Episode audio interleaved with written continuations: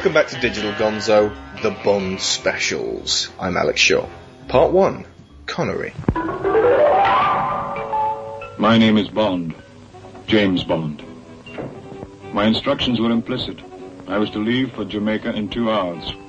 License to kill. I have to leave immediately. Just as things were getting interesting again.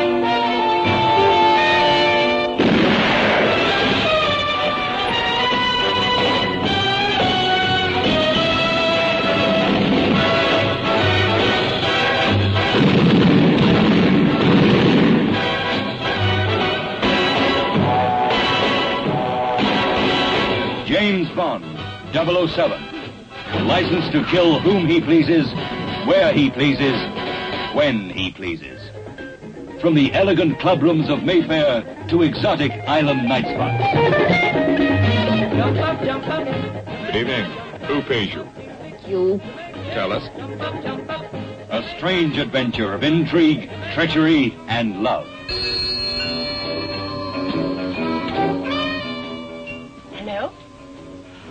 Mr. Bond. I was thinking, why don't you collect me at my apartment? It's lovely up here in the mountains. Her directions were easy to follow. And she sent a few of her friends to make sure I didn't get lost.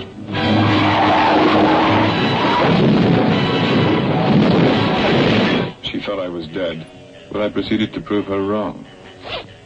I thought it was always polite to knock first. Before shooting. Honey, from our very first meeting, was everything her name implied. She clung to me like a wet bathing suit. But business as usual came first. The pace was killing. I thought you less stupid. I could have had you killed in the swamp. And why didn't you? You damaged my organization. Unfortunately, I misjudged you. You are just a stupid policeman whose luck is run out. Maybe it was my luck. Up to my neck in hot water. Or something blowing up in my face. You'll live dangerously with the superbly resourceful James Bond.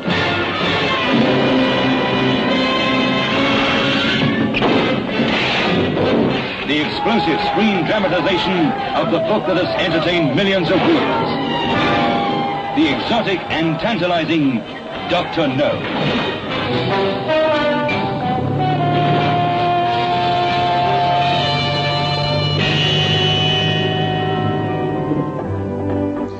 James Bond is part of British cinema heritage.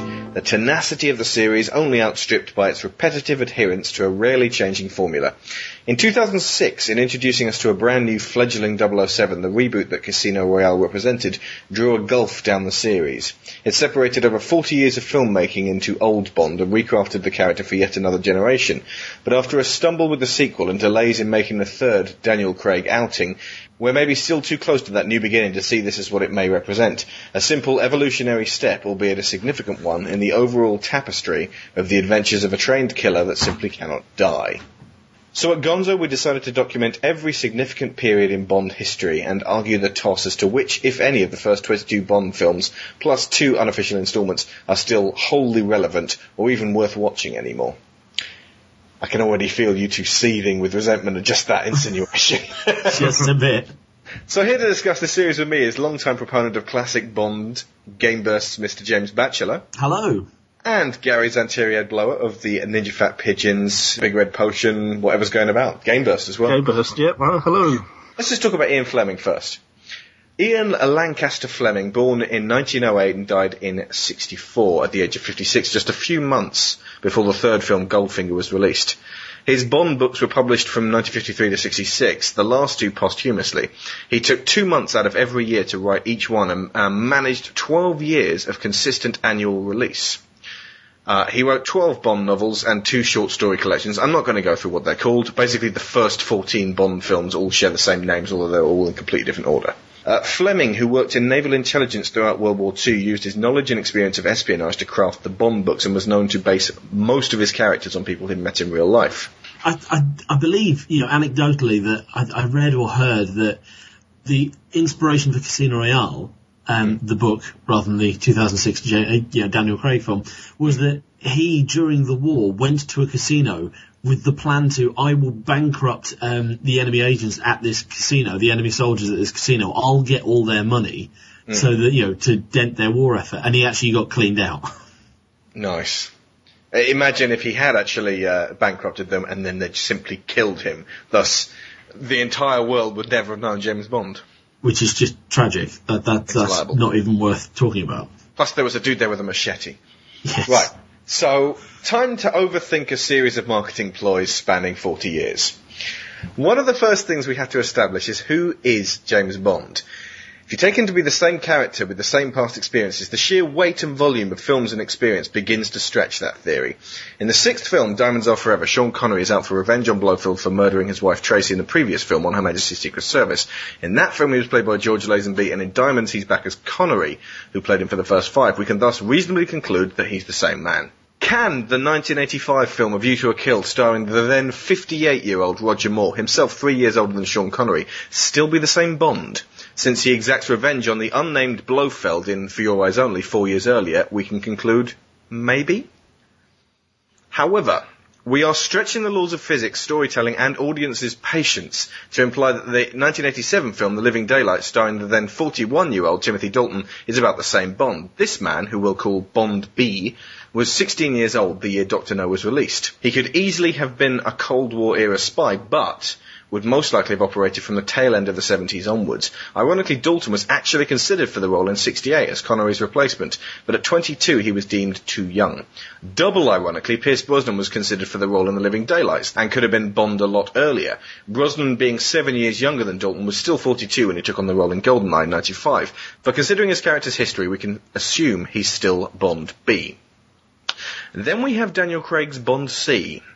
Younger on picking up the role at 38 than Moore at 46, Dalton at 41 and Brosnan at 42, but older than Connery at 32 and Lazenby at 30. In making him a 00 agent at the opening of Casino Royale, they highlighted the fact that this is definitely a different Bond, although the nagging doubt and hangover remaining from the previous films is still there in the form of M. M. Judi Dench's M. This calls into question the possibility that James Bond is actually not a man but a code name. One given to Agent 007 throughout the history of MI6. And if you take into account the possibility that Connery, Lazenby and Moore's Bond A were the same man played by different actors, that would explain the revenge plot regarding his murdered wife Tracy threading through their 14 official films. It would be safe to say that Bond A and only Bond A is Fleming's Bond. This would also explain how Bond B can be a different man of a different age with a similar but not identical past, a man who inherited the title from Moore's Bond A on his retirement or indeed death, somewhere between A View to a Kill in 85 and Living Daylights in 87. And finally, how Craig's Bond C can inherit the codename after the departure of Brosnan's Bond B between Die Another Day and Casino Royale, and why Dench's M remains at MI6. Fortunately, the original version of Casino Royale and the unofficial remake of Thunderball Never Say Never Again, by virtue of their non-canonical status, do not affect this theory. Okay, so James, you were going to say something about how uh, Moore's character ties in with uh, Connery's. Well, the first four all tie in with um, Connery's, or specifically Lazenby's. So yes, you're right. You know, Diamonds Are Forever. Connery is seeking revenge for Tracy, um, Tracy's death. Moore. In Spy Who Loved Me, when um, he's meeting Triple X in the bar in Egypt, she mentions, she goes on about how, oh, you were married once, but wife is Yeah. like, yes, I made your point. At the start of For Your Eyes Only, during the, you call him as uh, sort of Blofeld, I I personally don't think that's Blofeld. It's far Yeah. too cheesy and a cameo for it to be an actual Blofeld.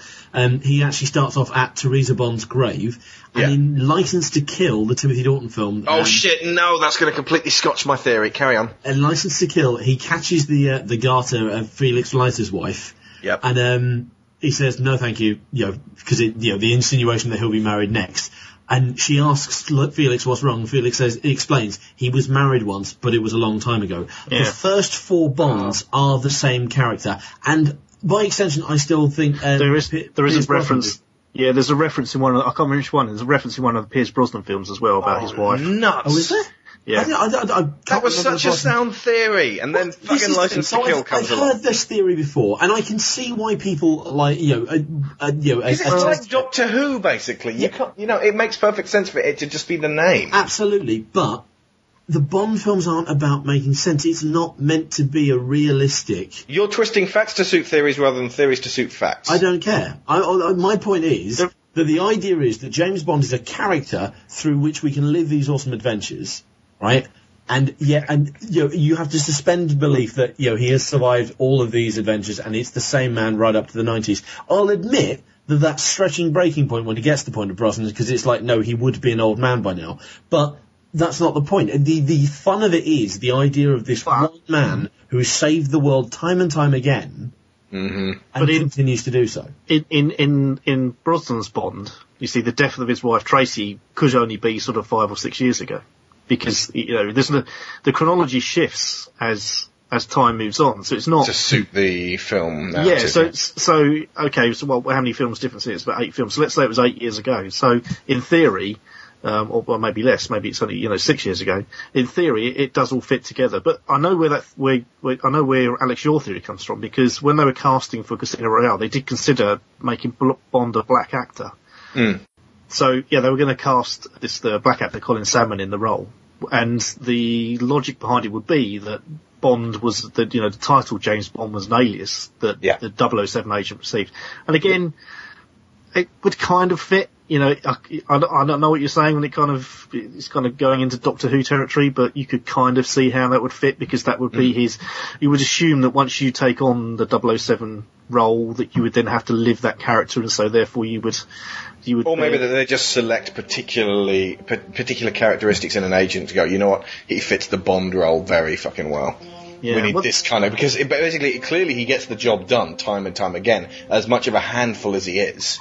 Well, it's one of the key things is they they're always playing on the fact that Bond is an orphan. I mean that comes up time and time again as well. So Your parents had the, The luxury of dying. the in a luxury of climbing dying in a accident. climbing accident. Yeah. uh, uh, and that's supposed to you know there's supposed to be some correlation between that and what all the other double agents are. They all have this kind of you know. Um, uh, troubled childhood followed by some sort of you know uh, Eton and and then Mm. um, uh, and you you know high university Of education, The, the Navy. which was kind of how you know British intelligence did work back in the 40s, 50s, and 60s. It's possible that you know I, I, I don't like that theory because, like I said, I like the idea of just one man who has saved the world time and time again. But it is possible that um they, And they the do world with- shifting around him rather than him shifting around the world. Yeah. Oh, Yeah. Okay. Well, you know, to use a gaming um, reference, for example, then um, there is the theory that all of the Legend of Zeldas are the same story, just told different ways. Likewise, if you crammed all of the twenty-two, the first twenty um, adventures together, so from Doctor No to Die Another Day, if it all happened to the same person, but the way it was told was told to reflect how uh, you because that all of those adventures crammed together, say they happen like months, each one happens months apart. That could easily fit into a guy's career, but they're told differently to reflect the time that it is it is being told. Bond has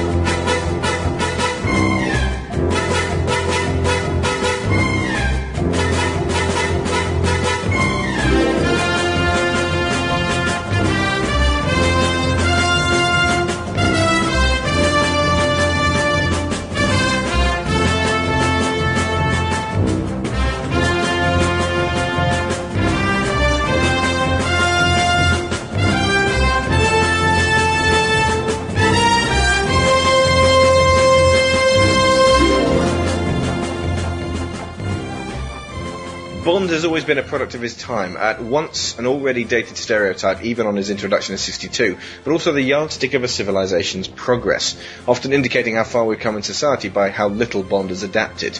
His treatment of men, women, foreigners, his superiors and his enemies has fluctuated over the years. Sometimes he's a cold-blooded, colder-hearted, racist killing machine who uses the fairer sex as a human shield and stands ready with a cruel pun after horribly murdering an attacker. Sometimes he's a kinder, more reasonable, personable and human agent who treats people with more more respect. Sometimes he's on fire and out for revenge when the people he truly cares about become victims by volition of their attachment to him. Sometimes he's a crumbly old fossil leering at nubile women. His films have adopted the style of serious Cold War spy thrillers, ridiculous camp farce, blaxploitation pictures, and colonial wish fulfillment with the cultural sensitivity of Prince Philip. Nonsensical sci-fi fantasy strewn from top to bottom with lasers, usually when Star Wars is popular. And in that point, I'm referencing fucking Die Another Day. Oh, don't even as well as started on that Moonraker. More wish fulfillment for middle-aged men in putting the pensioner class bond against younger enemies and indeed women. High-octane action movies with only a passing link to the Fleming novels and occasionally a trip back to a more serious time, reflecting the recent realism and respectability of espionage stories thanks to the Bourne trilogy. In all of these, Bond has only four constant hallmarks. One, his name. Two, guns. Three, exotic locations. Four, beautiful women. That's it. Anyone? Can anyone think of anything else? There's there's tropes that are carried across. You know the the way he introduces the name, the the tux, the martini. Hang on, hang on. No, no, no. Oh, you got to be careful, Constant. Martini. Yeah, Okay, the, right. The drink changes. He actually had a mojito on purpose in Die Another Day. Yeah. Let me Okay, just yes. say other recurring but less consistent motifs because there are a whole bunch, Okay. but not all of these appear in absolutely every one of the 22 official movies and two unofficial ones. Gadgets that each prove life-savingly useful no matter how obscure. Clumsy comedy, quite often clumsy drama, fantastic cars, enemy vehicles, motorbikes, dune buggies, jet skis, etc. And apparently, aside from Doctor No and the Man with the Golden Gun, every Bond film has a helicopter. Exotic henchmen, inept guards and private armies, the MI6 cavalry showing up at the end, M, Q, Moneypenny, James Bond will return, and some spying. Yeah, some spying. Yeah, the, the the drinks one is interesting because there's actually an app you can get on the iPhone which has got um, the recipe for every single drink that James Bond has had. The thing is that the, he, there's about seven different types of martinis he has, and Right. each of the each of the Bond actors had a slightly different drink. So although you know the cliche is it's it's vodka martini shaken not stirred, it's not always the case. And in quite a lot of the early ones, he just has Sometimes they stir it, don't shake it. indeed, and sometimes he just has vodka straight. So he always has vodka on the rocks. So it, Yeah. it, it it's Actually, not the same thing. Casino Royale when he was looking for his soul in the mirror. He was drinking what looked like whiskey. Yes, and I think he indeed, cracks out the whiskey in uh, On Her Majesty's Secret Service. the, the, the martini he has in Casino Royale is a different recipe. It's actually called a Vesper Martini. Yeah, It's- with the lemon Yeah. thingy in it, So and also the the, the uh, addition of poison. yes, that's an added ingredient. Yeah, Yeah, d- does that in the iPhone app? uh, I would hope Digital Keep the is not. defibrillator ready. what we're going to do next is cover each of the, the Connery Bond films plus OHMSS. It doesn't even abbreviate well. Oh, yes, it does. Uh, call it- we'll call it Madge, shall we?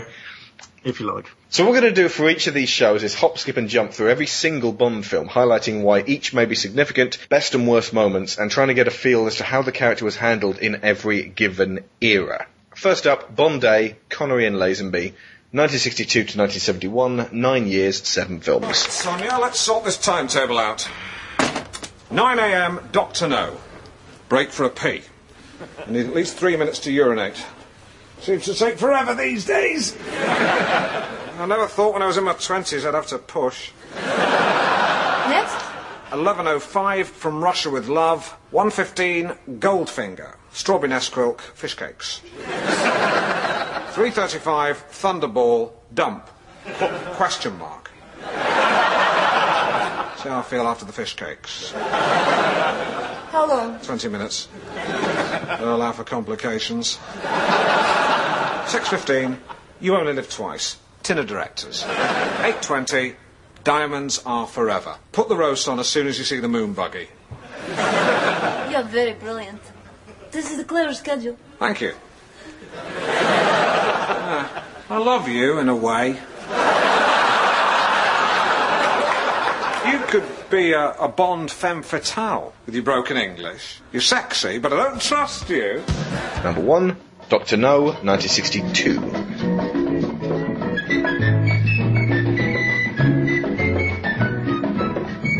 Tree blind, my Cinderella, tree blind, my dear to go, marching down the street single file to a calypso beat all the while. They're looking for the cat, the cat that swallowed the rat.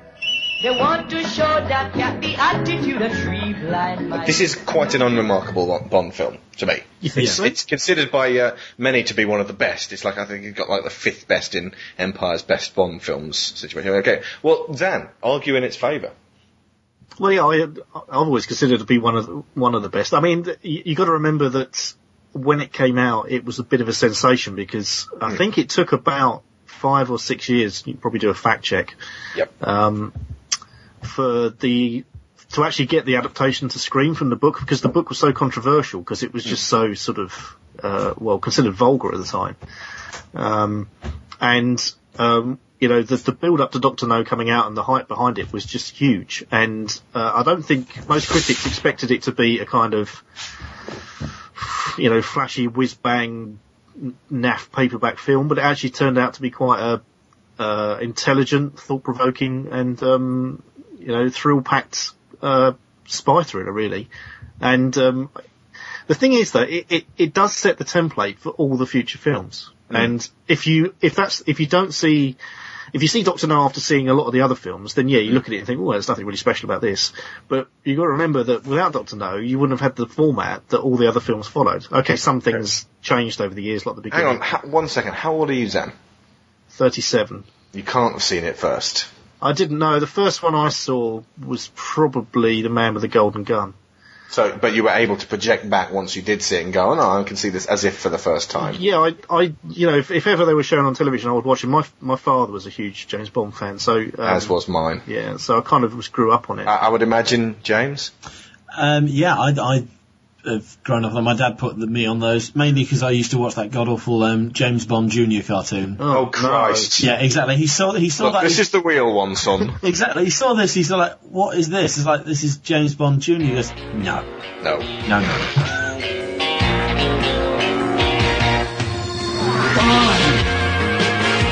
James Bond Jr.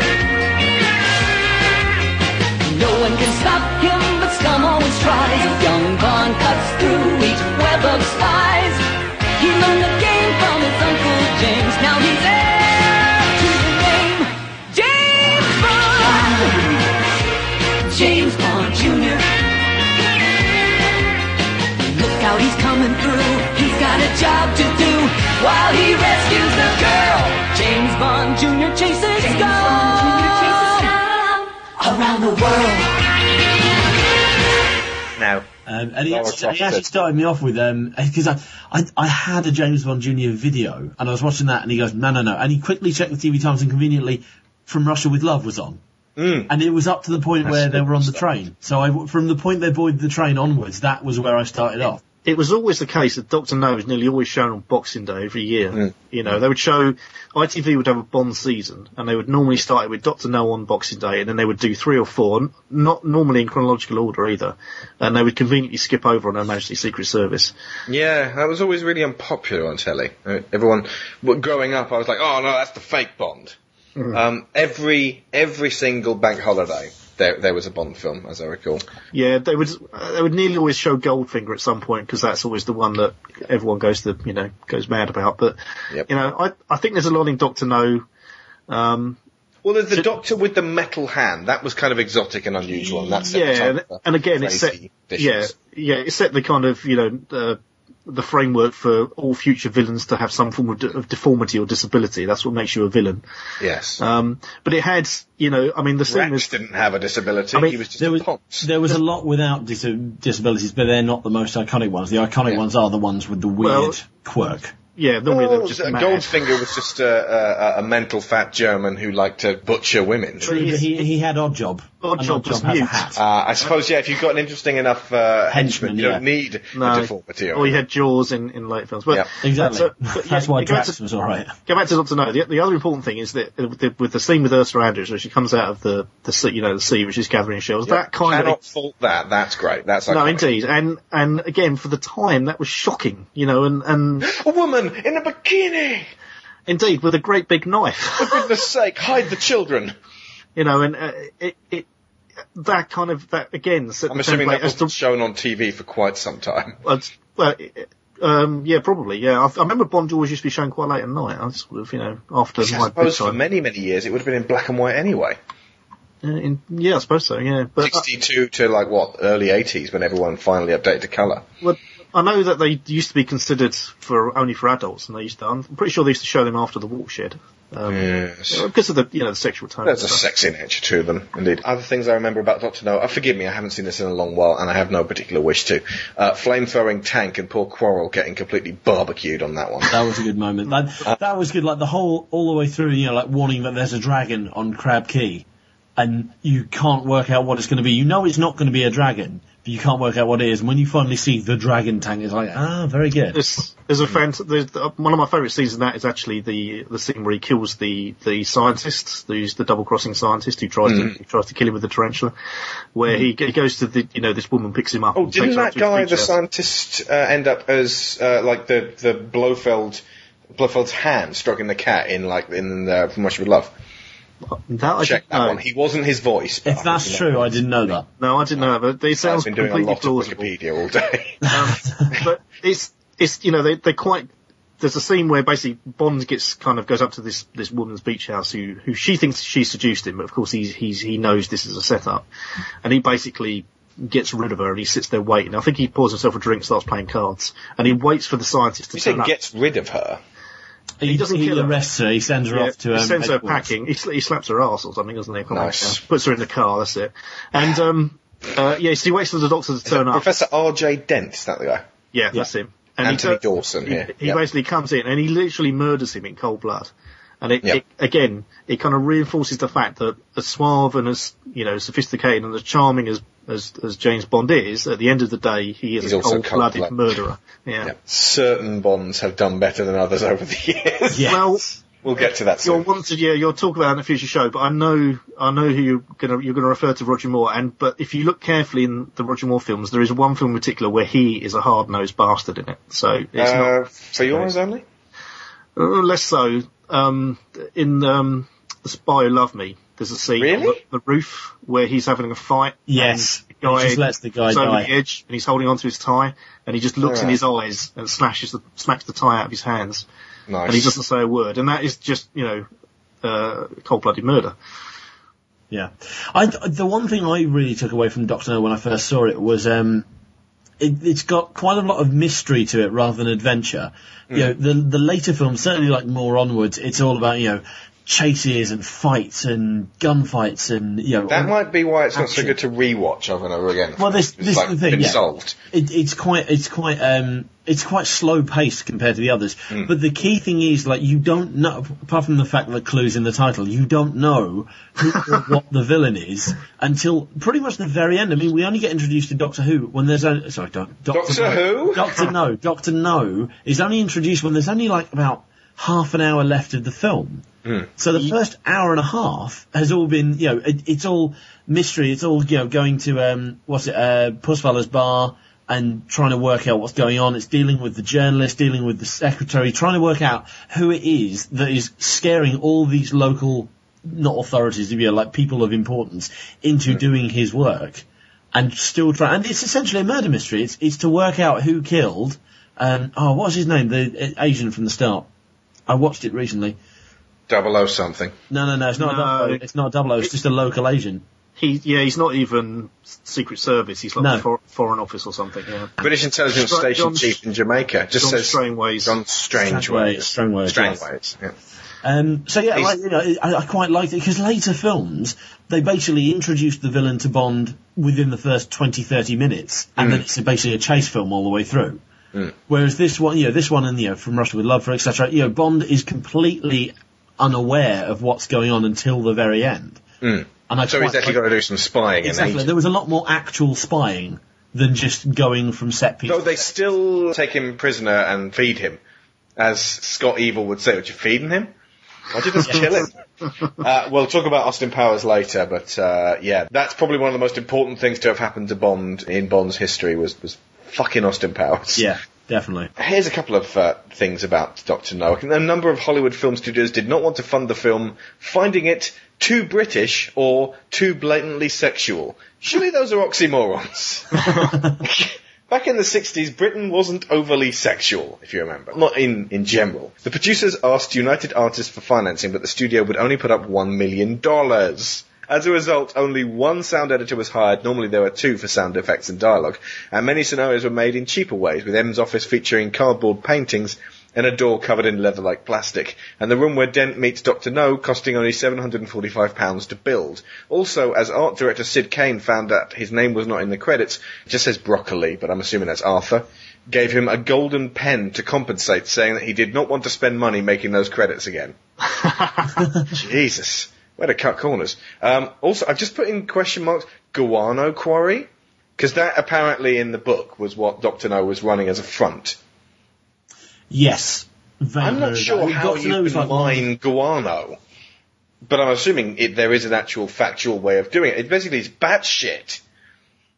Well, the, like the book wasn't about you know toppling space rockets. Hmm. Um, I can't actually remember what the book was about. I, I've read all the novels, and I think that was actually the first one I read. So I haven't read that since, in about ten years. Hmm. But it wasn't about space. You know, they, they introduced the whole you know toppling space rocket thing to again you know kind of adapt Bond to the times, Hmm. um, which is why you get this you know horrendously elaborate uh, you know nuclear power plant at the end. Um, you know, That's an interesting point, actually. We hadn't been on the moon until, like, partway through Bond's career. yeah. Well, uh, yeah, it was actually, I think it was after um, Hmm. You Only Live Twice, which was in space. I think it was. In, I, I think uh, Man with a Golden Gun. I think is the '69 film. I could be wrong. No, it's No, no, no. no, no, no, no, no, no, Sorry, it's um, On Her Majesty's Secret Service. Yeah. So I, I, those are the two that I watched this We're weekend. just calling it Madge. Madge. Sorry, Madge. Madge and Madge and Golden. Um, By the way, guano can be mined for gunpowder. Just say no. there you go. Maybe that had something to do with it then. In Japan, the film was titled "We Have No Need of a Doctor." When promotional materials sent to Japan by United Artists mistakenly featured a question mark instead of a full stop uh, following the Doctor. Doctor? No. From Russia with love, I fly to you. Much wiser since my goodbye to you. I've traveled the world to learn I must return from Russia Okay, from Russia with Love, 1963. Tatiana Romanova, Red Grant, Rosa Klebb. I mean, yeah, the most important piece of uh, uh, dress, I think, in all of the James Bond films, because she spends most of the film with one of those little chokers on, which was Yes. There is a point actually when Bond like tries to put it on her. She takes it on, on the train. She takes it off, and then like he tries to put it on her again. Yeah. And then next scene she's not wearing it, so it's like they must have had a bit of a tiff. And she's seriously, I'm not wearing the fucking choker. No, I mean that's that's the, the you know whenever I watch that film now, all I can see is the choker because you know that it's just so of that time, Mm. uh, and, and so explicitly sexual as well, and, and sort of you know sort of domineering. It is nice. Yeah. It is rather nice, yeah, there's that to it as well. The other, but uh, she, I mean, basically 95% of it is her, 'cause she is very lovely. I- indeed, indeed. I think she, well, but again, might want to fact check, but I think she was a model or something. But a lot of a lot of the Bond girls were Didn't help Britt Ekland. No, no. um, she's too busy being chased by uh, Did she marry uh, Ringo Starr in the end? Britt Ekland. No, she married um, Inspector Clouseau. Pete Sellers. Peter Sellers. No way. I know uh, Ringo Starr did marry a Bond girl. Uh, Barbara Bach, who was Barbara in Bach. yeah, who was in the Spy Love Me. Octopussy. Oh no, hang on, Spud. Spy, Spy Love Me. She was the Russian agent. Triple Oh, X. Triple X. Yeah. To go back to From Russia with Love. So, uh, Dan- Daniela Bianchi, okay, yeah, that's yeah. It's just, that sounds Italian, doesn't it? But she's I was, yeah, Italian actress, best known for her part as Titania Romanova in Yeah, so she was, she was a model. A lot of them are. Um, I think the, the thing I always take away from that film when I watch it again is just how politically incorrect the whole gypsy scene is. Yes. Not enough two gy- women I, I actually fighting. mentioned this to James. Not enough gypsy fights in other Bond films. But they they did kind of go back that way with uh, I think it was Octopus he had a little bit of yeah, that kind of women touch. fighting for the entertainment of men. Yeah, but certainly from Russia with Love is very very close to the mark. Yeah. Um, but uh, quite an, oh, also I think it's um, when you look at these as a kind of historical film, it's quite interesting to look Mm. at Istanbul Yeah. during that period because it's a very very different place now. Mm. Uh, And and obviously certainly, it's- what it was uh, when when they returned to Istanbul in the World's Not Enough, and, Yeah. and albeit fleetingly, and you can kind of see the differences. You know, like Istanbul's kind of run by the oil companies because you know all the oil goes down to Istanbul, gets shipped. Yeah, it's no longer a Cold War front. That's the difference because Mm. obviously during uh, the height of the Cold War, when when From Russia with Love was being made, obviously it's a Cold War film essentially, and uh, and and uh, it makes me laugh that the the the MacGuffin in From Russia with Love was rehashed later in. Uh, The Enigma machine. Oh yeah, it was in the spot um, for your it's the, identity. Yeah. it's, it's the ATAC. ATAC, yeah, it's, the, Yeah. it's Yeah. the- basically the same machine, but that was because. Or you'll talk about that uh, probably later, but For Eyes Only was a different film. It wasn't actually a Bond film originally, and they needed to kind of Bondify it, so they kind of took that bit and put it in. I would have said the same thing about License to Kill. That doesn't feel like a goddamn Bond film at all. no, it's just no, it's just Bond. We'll deal with that in the next and the next episodes. I, I, again, I think uh, one of the, the, the main thing I, to take away from With Russia with Love is that it was the first film to, to, to put in a proper henchman uh, in Robert Shaw. But Yeah. Yeah, Red but he has hardly any lines. I mean, he's such a great actor, and, and apparently he spent most of the his He has he has no lines, but his presence is felt all He the way hasn't got through. no lines. He He's- does a lot of posh talking. He Yeah. does, uh, yeah, it does look like hello, old bean and all that kind of Yeah, stuff. old, uh, Old he, man. He calls him, he calls him old man, That's which is one of the things. Like, there's one of the, like four things he says that give him away to Bond. He orders the the red Chianti, and Bond's like, oh, he ordered red Chianti. That means he's a Russian. and uh, I think he said, oh, he said something else which gave him away. I can't remember. And then he also he cack-handedly spills Bond's Chianti and then slips. I mean, like he pretty much stands in front of Bond and drops the uh, sl- sleeping pill into it. Yeah. It's that cack-handed.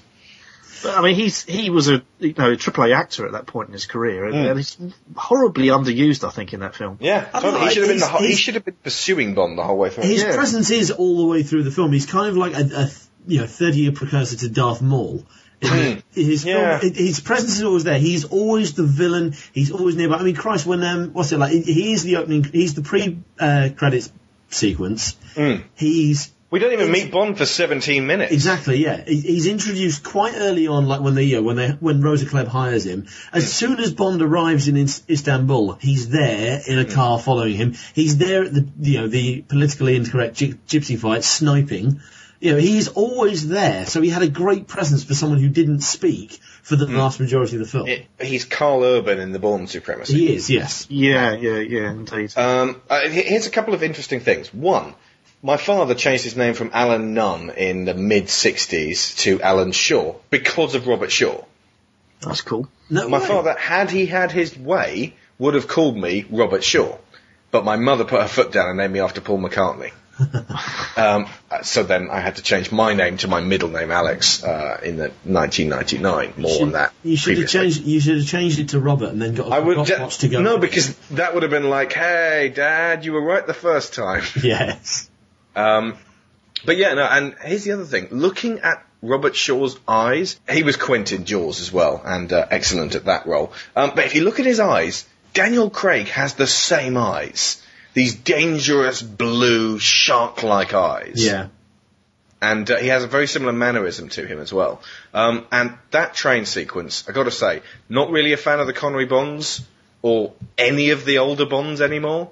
But that train sequence is still fucking great. The actual what lead, you know, a, a- a tense standoff leading up to a uh, what leading up to Connery getting punked in the most pathetic way possible, but Yeah. then a really great close quarters fight, which is only bettered after that in Goldeneye. Yeah, really, really great stuff. It, it was it was a great film. Like it was very much. It felt a lot faster paced and a lot more exotic than Doctor No. Because Doctor No, we have two locations. We have Jamaica and we have London, and London's just there to send Bond on his way. Here we've gone, you know, we've gone from London to Istanbul, the you know Spectre Island, wherever that is, and wherever the, you know they're training all the um, the bad guys to you know, and, and Istanbul we go all over the place. It's not Gypsy in- camp. yeah, the gypsy camp. You know, like, it's not back and forth between the same club and the same hotel. It's all, and, you know, and the same bar. It's all over the place. You know, the gypsy camp, the um, the rug store, the catacombs, the Russian embassy, to the train. The train goes, you know, through. So there's this constant sense of travelling, and then after the escape from the train, after the, the escape from the train, it all feels a bit tame. The you know the driving through the countryside. The helicopter sequence where Bond, basically it's a six minute protracted sequence of hmm. Bond falling over Yes. over and over again while the he- because they'd spent the money on the helicopter they were like we're going to fucking get our worth out of this yeah, helicopter. absolutely. Let's film it from 83 different angles. But I mean, like that to the you know, the boat chase. I, it kind of felt like they're off the train. That felt like the escape, and this is just extra action sequence to pad it out until we get to Venice for the finale. Um, Which looked very evocative of Casino Royale. By the way. I was like, it, "Whoa." it did, it did. But, um, but yeah, like, it, it was just, you know, it, it was such a great film because, you know, it, you got this sense, it was the first one where you got, really got the sense of, you know, the globe-trotting Bond. Who goes... Oh, and travel in those days was like the thing that you could not do. Exactly, yes. You, only the, the, the, the elite and the hoi polloi were able to get on a plane and go somewhere. You just, I mean, if you lived in England, that was it. You, you wouldn't see anywhere else. You might see Menorca. Yeah. And Bond has always been Bond has always been about that, you know, like doing what you know, living the lifestyle that everyone wishes they have. So, you know, travelling to all these far-flung exotic places, staying in these really swanky hotels, spending loads of money in casinos, and you know that that's always what Bond has been about. It's been a very aspirational. You know, like when you think, I, I don't, I don't want to say, I think it's FHM, like whatever mag it is, where every single ad, every other page is an advert for an Omega watch or a sharp suit or a sports car or whatever. That's a nice watch. Don't mention Omega. Sorry, not, Omega. not Omega. But, okay, Rolex. But you know what I mean? Any, those magazines where every other page is an advert for something that no one can afford, or no one can afford without taking a serious dent to their pay packet. That, if you put all those ads together, that is what a Bond film is. Yes, GQ basically. Yeah, GQ. That's the one. That's the one. Thank you. I, I think uh, the, the other thing I always take from Ru- with Russia with Love, I actually think it's it's Connery's best performance as Yeah, Bond. absolutely. Uh, particularly in the later ones, he, he phoned them in a bit. Oh, But he did. particularly the last one. We'll get to that The, later. the irony is, he asked for an exorbitant amount. We'll get to that in Diamonds Are Forever, but he got Yeah. paid ridiculous plus dollar sign. Yeah, indeed. And yet he was just like turning up, hey, how's it going? I'm James Bond again. How's it going? Yes. The film is a piece of shit.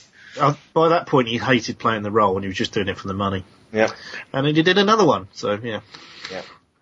Because he needed more money. right, so let's let's get off from Russia with Love, and I would like to get off with Titania, Tatiana Romanova. Yeah, I, I think I've got to probably- mention Rosa Klebb. Indeed, yeah. Um, Evil, vicious old woman, basically Frau Farbissina with a pointy shoe.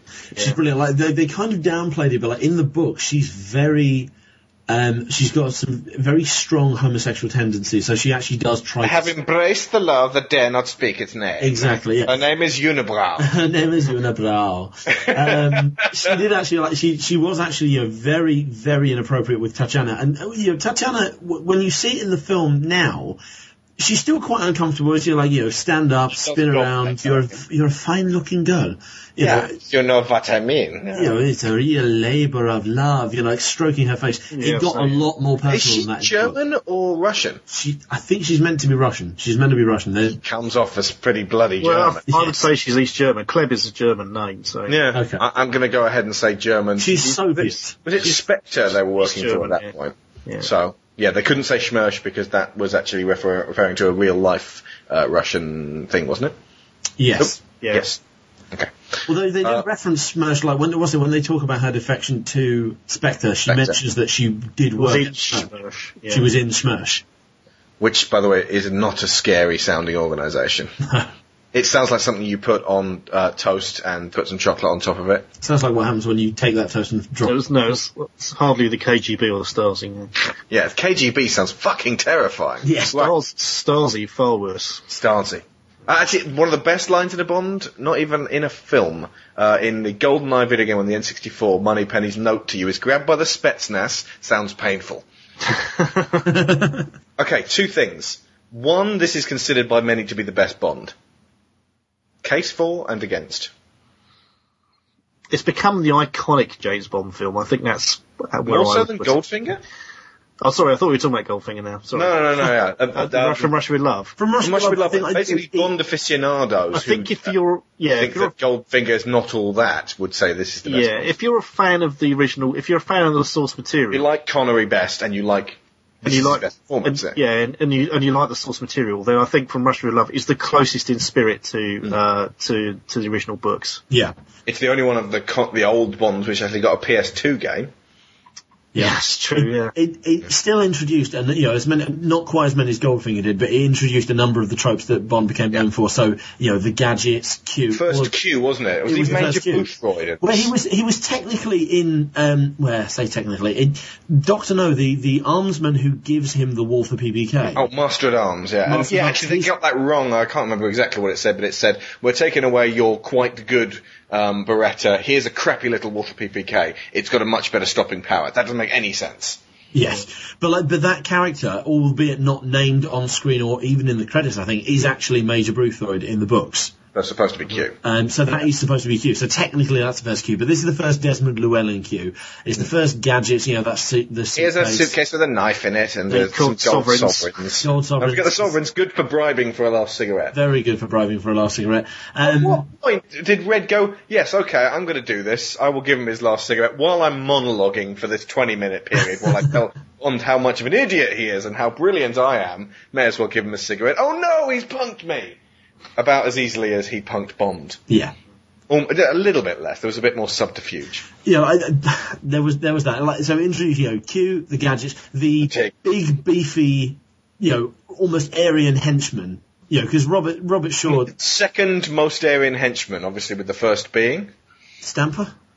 Yeah, Mr. Stamper in, well done. Yeah, Mr. Stamper. He's like, I mean, Hitler would pat him on the head and go, well my point. done. Like Mr. Stamper is you know is you know the, the kind of a, a future model of uh, Red Grant. Even in um, You Only Live Twice, there's an, an, another I can't remember his name, but it's Hans. I think it's Hans. Is just the name of this just big beefy Red Grant lookalike who whose only purpose at the end is to put up a slightly tougher Yeah, fight for double. Darth Vader. The the guy who was Hans was Peter um, Dave Prowse. who No Darth way. Vader. Seriously, Dave Prowse? Yeah. So I'm assuming he never actually spoke. No, he Did he didn't. No, He didn't know. He just he gets eaten by piranhas. He just He just stood in the background. He's he's barely in it. He's in like ten minutes at the last. Yeah, it's, that's Dave Prowse. I did not know that.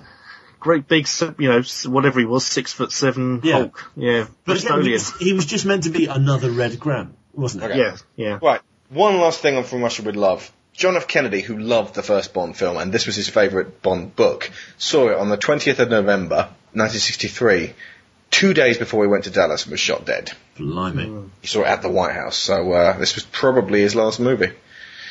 Not a bad one to go out on, I suppose. Absolutely. There are far worse films to see as your last film. Yes. He could have seen Casino Royale, 1967, was it? Yeah. Yeah. Fucking awful. Yeah. Right, Goldfinger, 1964. Goldfinger. The man, the man with the widest touch, the spider's touch. Such a cold finger. Pretty girl, beware of his web of sin, but don't go in. And a golden knows when he's kissed her. It's the kiss of death from Mr. Goldfinger.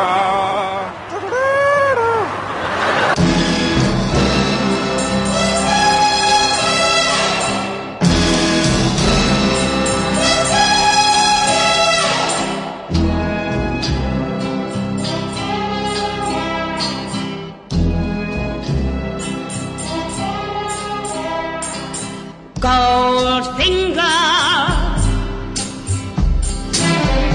He's the man, the man with the Midas touch.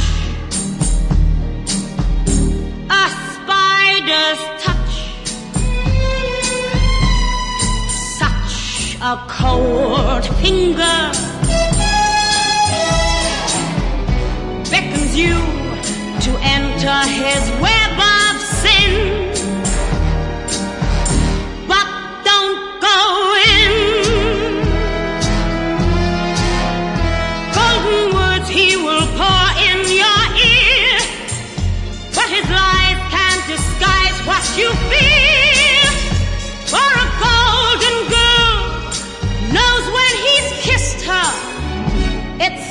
kiss of death from Mr. Goldfinger. Pretty girl, beware of Pussy Galore, Auric Goldfinger, Oddjob, Shirley Bassey. Yeah. Laser, Oddjob. Yeah. As as I Job. said, What- what- okay, right. Sharon said this earlier. Um, she doesn't think that the hat has like a razor edge to it. She just thinks it's got lead in it, so that it just hit that girl and just killed her. but it goes through solid steel. Yeah, I was say a lead, even if it's made of solid lead, it's not going to knock the head off that thing. Yeah. And also, yeah, I don't, I don't know. So, what is the implication there that it is razor sharp and it did slash her throat, but we just didn't see any blood? Yeah, I think it's supposed. Yeah, it's either that was broken her neck in some broken, you know, severed a Yeah. vertebrae or something like that. Obviously, they, they didn't have the special effects or you know the age rating for like a severed head. But they, uh, They could do it with. They could do it with a could've statue. Yes, exactly. Mum just like, have her running away and then just Bond going, oh no, oh that's too much. so yeah, she's the second sister who gets butchered by Goldfinger in that film. I love the way he crushes a golf ball, which actually inside is full of elastic. Rubber, yeah. Yes. Should have bounced out of his hands and oh He'd you know, probably dislocated a finger trying to do that. yeah. Um, okay, so I mean, put best and worst bits of Goldfinger. Worst bit for me, this is as bad as listening to the Beatles without earmuffs. Fuck you, Bond. Uh, it's probably my best bit then. Um, Yes. God, fuck you, Sam. Then. Oh no! I was I was in a bar in France on Saturday, and because there were there's a whole load of Brits there, they decided to put the Beatles on, and I, Oh, oh, the- the greatest band ever. I wanted to murder myself. But I, I kind of feel like this this film is is quite overrated in the history of Bond films. It's is. good. It's good. It's it, it you know it, it's a good. It's a classic. It's the one that that most people know. You know the whole you know laser table and you know do you expect me to talk? No, I expect you to die. All of that. You know that's the most common. Bond parody going. But I wouldn't say this is the best Bond film because like, I don't know. I just it's it's overrated. It's it's almost silly. This one, when you when you compare like to the you know, the grittiness of From Russia with Love comparatively, this one's quite silly. But then compared to the more ones, Oh, absolutely, absolutely. fucking Shakespeare. But, but out of the Connery one, out of the Connery ones, with the exception of Diamonds Are Forever, this one is the silliest. This is the you know, the almost more so than You Only Live Twice. Yeah, no, you only Hollowed out volcano. well, Yeah. they, they're yeah, I kind of have a little bit of a soft spot for You Only Live Twice because I'm not saying that you shouldn't have a soft spot for it, but it is silly. it is silly. I- it's Bond puts on a wig and suddenly he's a Japanese man. It's, Yeah. it's silly. It's silly within the realms of Bondness. Let's go to that in two more two two more films, but we've got to get, I think- get Goldfinger, you know, white. Yeah, I, I, I think the, Gold, the, the thing with Goldfinger is it has an iconic bad guy. So, Mm. you know, um, Auric Goldfinger is, you know, the, the archetypal mad, rich genius, you know, and, and he's um, German, which makes it easier to hate him. Yep. in, in, indeed. And, and the, greedy and murderous. the actual underlying concept in it, you know, the fact that he's, he wants to control the world market in gold. You know, I, I was watching QI the other day and they mentioned that if you took all the gold in the world and slapped it together, it would be a cube 55 by 55 by 55. You know, there isn't actually that much gold in the world. I said 55 feet. Uh, meters. Jesus. Of, uh, is it meters or feet? I can't remember now. It's still pretty small. It's pretty small, yeah. And, um, so the actual, Gold cube. the actual concept of irradiating like two thirds of the world's gold is, is quite a, is quite sound. And I think that, It's it's a quite easy for people to understand, whereas pr- perhaps in the previous two films, it wasn't really too clear what the Yeah. whole purpose of the. Well, there was the a machine. The genius is. Russians wanted it. That's bad. It was it was quite a simple plot. It was quite a simple plot in terms of you know like this is the bad guy. You're introduced to him from the beginning. You don't know what he's up to, and then at the very end he explains the entire plan to Bond. I, the the whole you know using a nuclear device to irradiate the supply. A that fits in with the whole you know nuclear devices are the fear of the time. But it B, I, I believe in the book the plan is just to rob the rob Fort Knox. I don't think Said Vera terrorists. that, you know, I don't, I don't think there was a, um, a nuclear device in the book, which, you know, as Bond points out in the film, would just take too bloody long to, um, to, you know, just lift all the gold out. Yeah. Yeah, it actually makes a lot of sense, you know, from that, you know, from that point of view. And I, and I, I, I particularly like the scene where he, uh, he murders all the mafiosos. He's, you know, kind of. Yes. Oh, that with the worst delivered line in the film. Goldfinger, we waited long enough. Where's our money? You owe me one million bucks.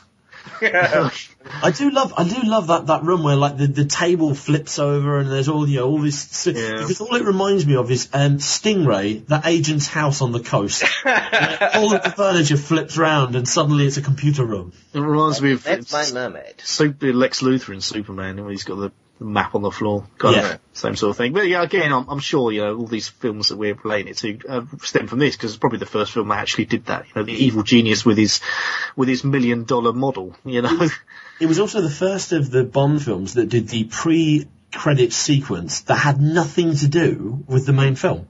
It was just a sh- Oh, is that with the fucking shocking, simply shocking? Bit? yes. Oh. He, uh, possibly uh, the for, worst. for those who haven't seen it in a while, um, he goes back to a woman's room. She's in the bath. She gets out. She gets. She starts to canoodle with him, and then she sort of uh, looks over in the corner, and the guy sneaks out from behind Bond with a sap, and he sees the reflection in her eye, spins her around, so she gets clobbered. And then chucks the guy in the bath and electrocutes him, and then says, "Shocking, simply shocking." W- was that the first time he'd actually made a, a, a pun about someone's death?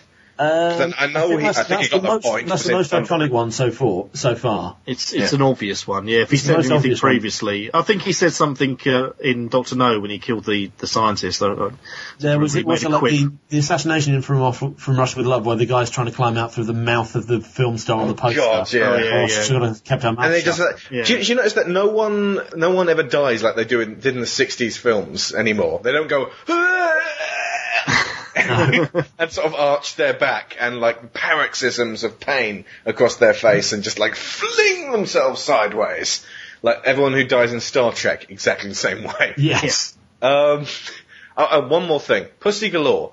I'm not sure how subtly they handle this in the book or the film, but she's basically a lesbian and has been uh, taught to not uh, be in any way in any way attracted to men, and she's been trained not to be attracted to Bond. And he basically cures her, and he basically cures her by raping her. Yeah. Yeah, I- again, that was again the, Brilliant. the lesbian context was much um, much stronger in the book, and the the conversion, you know, the curing, if I think you will. there's some sort of like that a, I've, I, I don't, I'm not attracted to your sort or something. along I'm- those I'm immune. She says, I'm immune. Yeah, If you know what I um, mean. And Wink, wink. and also the fact that you know back then women did not wear trousers very often unless they Mm. were Like, you know, she's a one of stereotypical those. lesbian, but she does strut around for most of the film in a pair of trousers. Yeah, she has embraced the love that dare not speak its name. so yeah, well done Bond there, scoring one for us heteros. Absolutely. Good. Um, it, it, it was. It's a good film. I like, like I say, it's a good film. I just think it's a little overrated. It's got a lot of absolutely classic scenes, which even when you watch them back, are you know quite nostalgic. So the Aston Martin car chase with the ejector seat, the you know the laser table scene. And the whole film, you know, is still good fun to watch, but it's certainly not the the be all and end all that some fans seem to think it is. Was this the first one where it had um, women that Bond was attracted to um, were were out to kill Goldfinger and who you know he had them killed, but he ends up bedding the the the mole of the villain. It that was- happened a the- lot it- later It was on. the first one where, like, you know, the women he's with die Die, yeah, in the film twice, twice. sisters no less. Yes. like going for the set there. Um, but yeah, no, he's de- he definitely one of one of Bond's best ways of uh, biting his thumb at the villain is, is to fuck their mole and convert them so that Well- they are I, both both hetero and they're also traitors. I mean, the Yeah. first the first woman he, he beds in the film dies within about thirty seconds. You know, In so- bed, indeed. the old uh, skin suffocation. Also, while we're on women, Which is which is f- completely false, isn't it? Is it? Yeah, no, it's it's uh, it's yeah, it's bullshit. It, This is in no way to importune the series, but uh, actual, genuine, real-life spies have been documented as saying that James Bond is one of the most inept spies ever on screen. I mean, apart from Austin Powers. He- he- you- I mean, but then again, he's been in so many films and, and done so many sit- uh, situations that there's uh, going to be an amass of different mistakes that he's made. but then that's, that's like asking whether or not Indiana Jones is actually a competent archaeologist. Probably not. but I mean, you know, no no spy is going to announce who they are. You know, That's another thing I was going to ask. Because if Bond isn't a code name and is his actual name, and he stalks into casinos owned by the villain the world over, 22 times in a row and announces his name, just you, just so you can get an assassin up in my bedroom, um, I'm Bond, James Bond. So, uh, yeah, lay out the snakes. I- th- th- that is, I mean, seriously, no spy should ever, could ever do that. There is this implication, like uh, certainly in, like quite a few films, that that that James Bond is is that well known. Like what's it like in Diamonds Are Forever when he kills that. Um, he kills Peter Peter Franks, the diamond smuggler, swaps wallet with him, and Tiffany Case is like, "Oh my God, you just killed just James, killed James Bond! You don't kill James Bond and wait for the cops to arrive." It's like, no, you shouldn't know who James Bond Yeah. is. Because if he wanders into a casino and says, I'm James Bond, suddenly 52 rifles on him all Yeah, at once. I mean, like, fine, fine. Like, you know, like, you know, Spectre obviously would know who Bond is because he's defeated them so many times, but little diamond smugglers Mm. wouldn't. Not including gay henchmen. On to that in a few minutes. Right. Thunderball, 1965. Dominique Domino Derval, Emilio Largo, and a song by Tom Jones.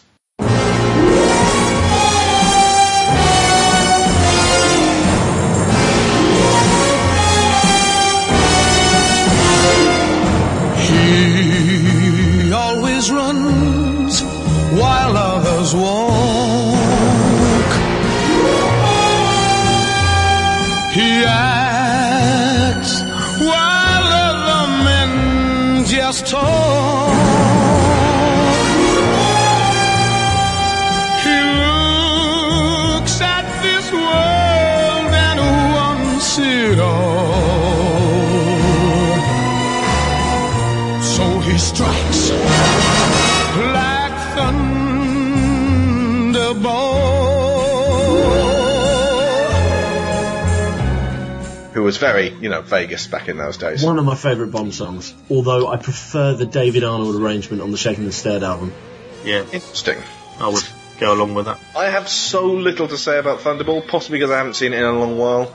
Um, I just, when I was a kid, I always thought the jetpack would be in there for a full sequence and not just a little, hey, he's got a jetpack. I was very It's on disappointed the with- fucking poster. I was very disappointed with the jetpack. He takes off a roof, he crosses the road, he lands.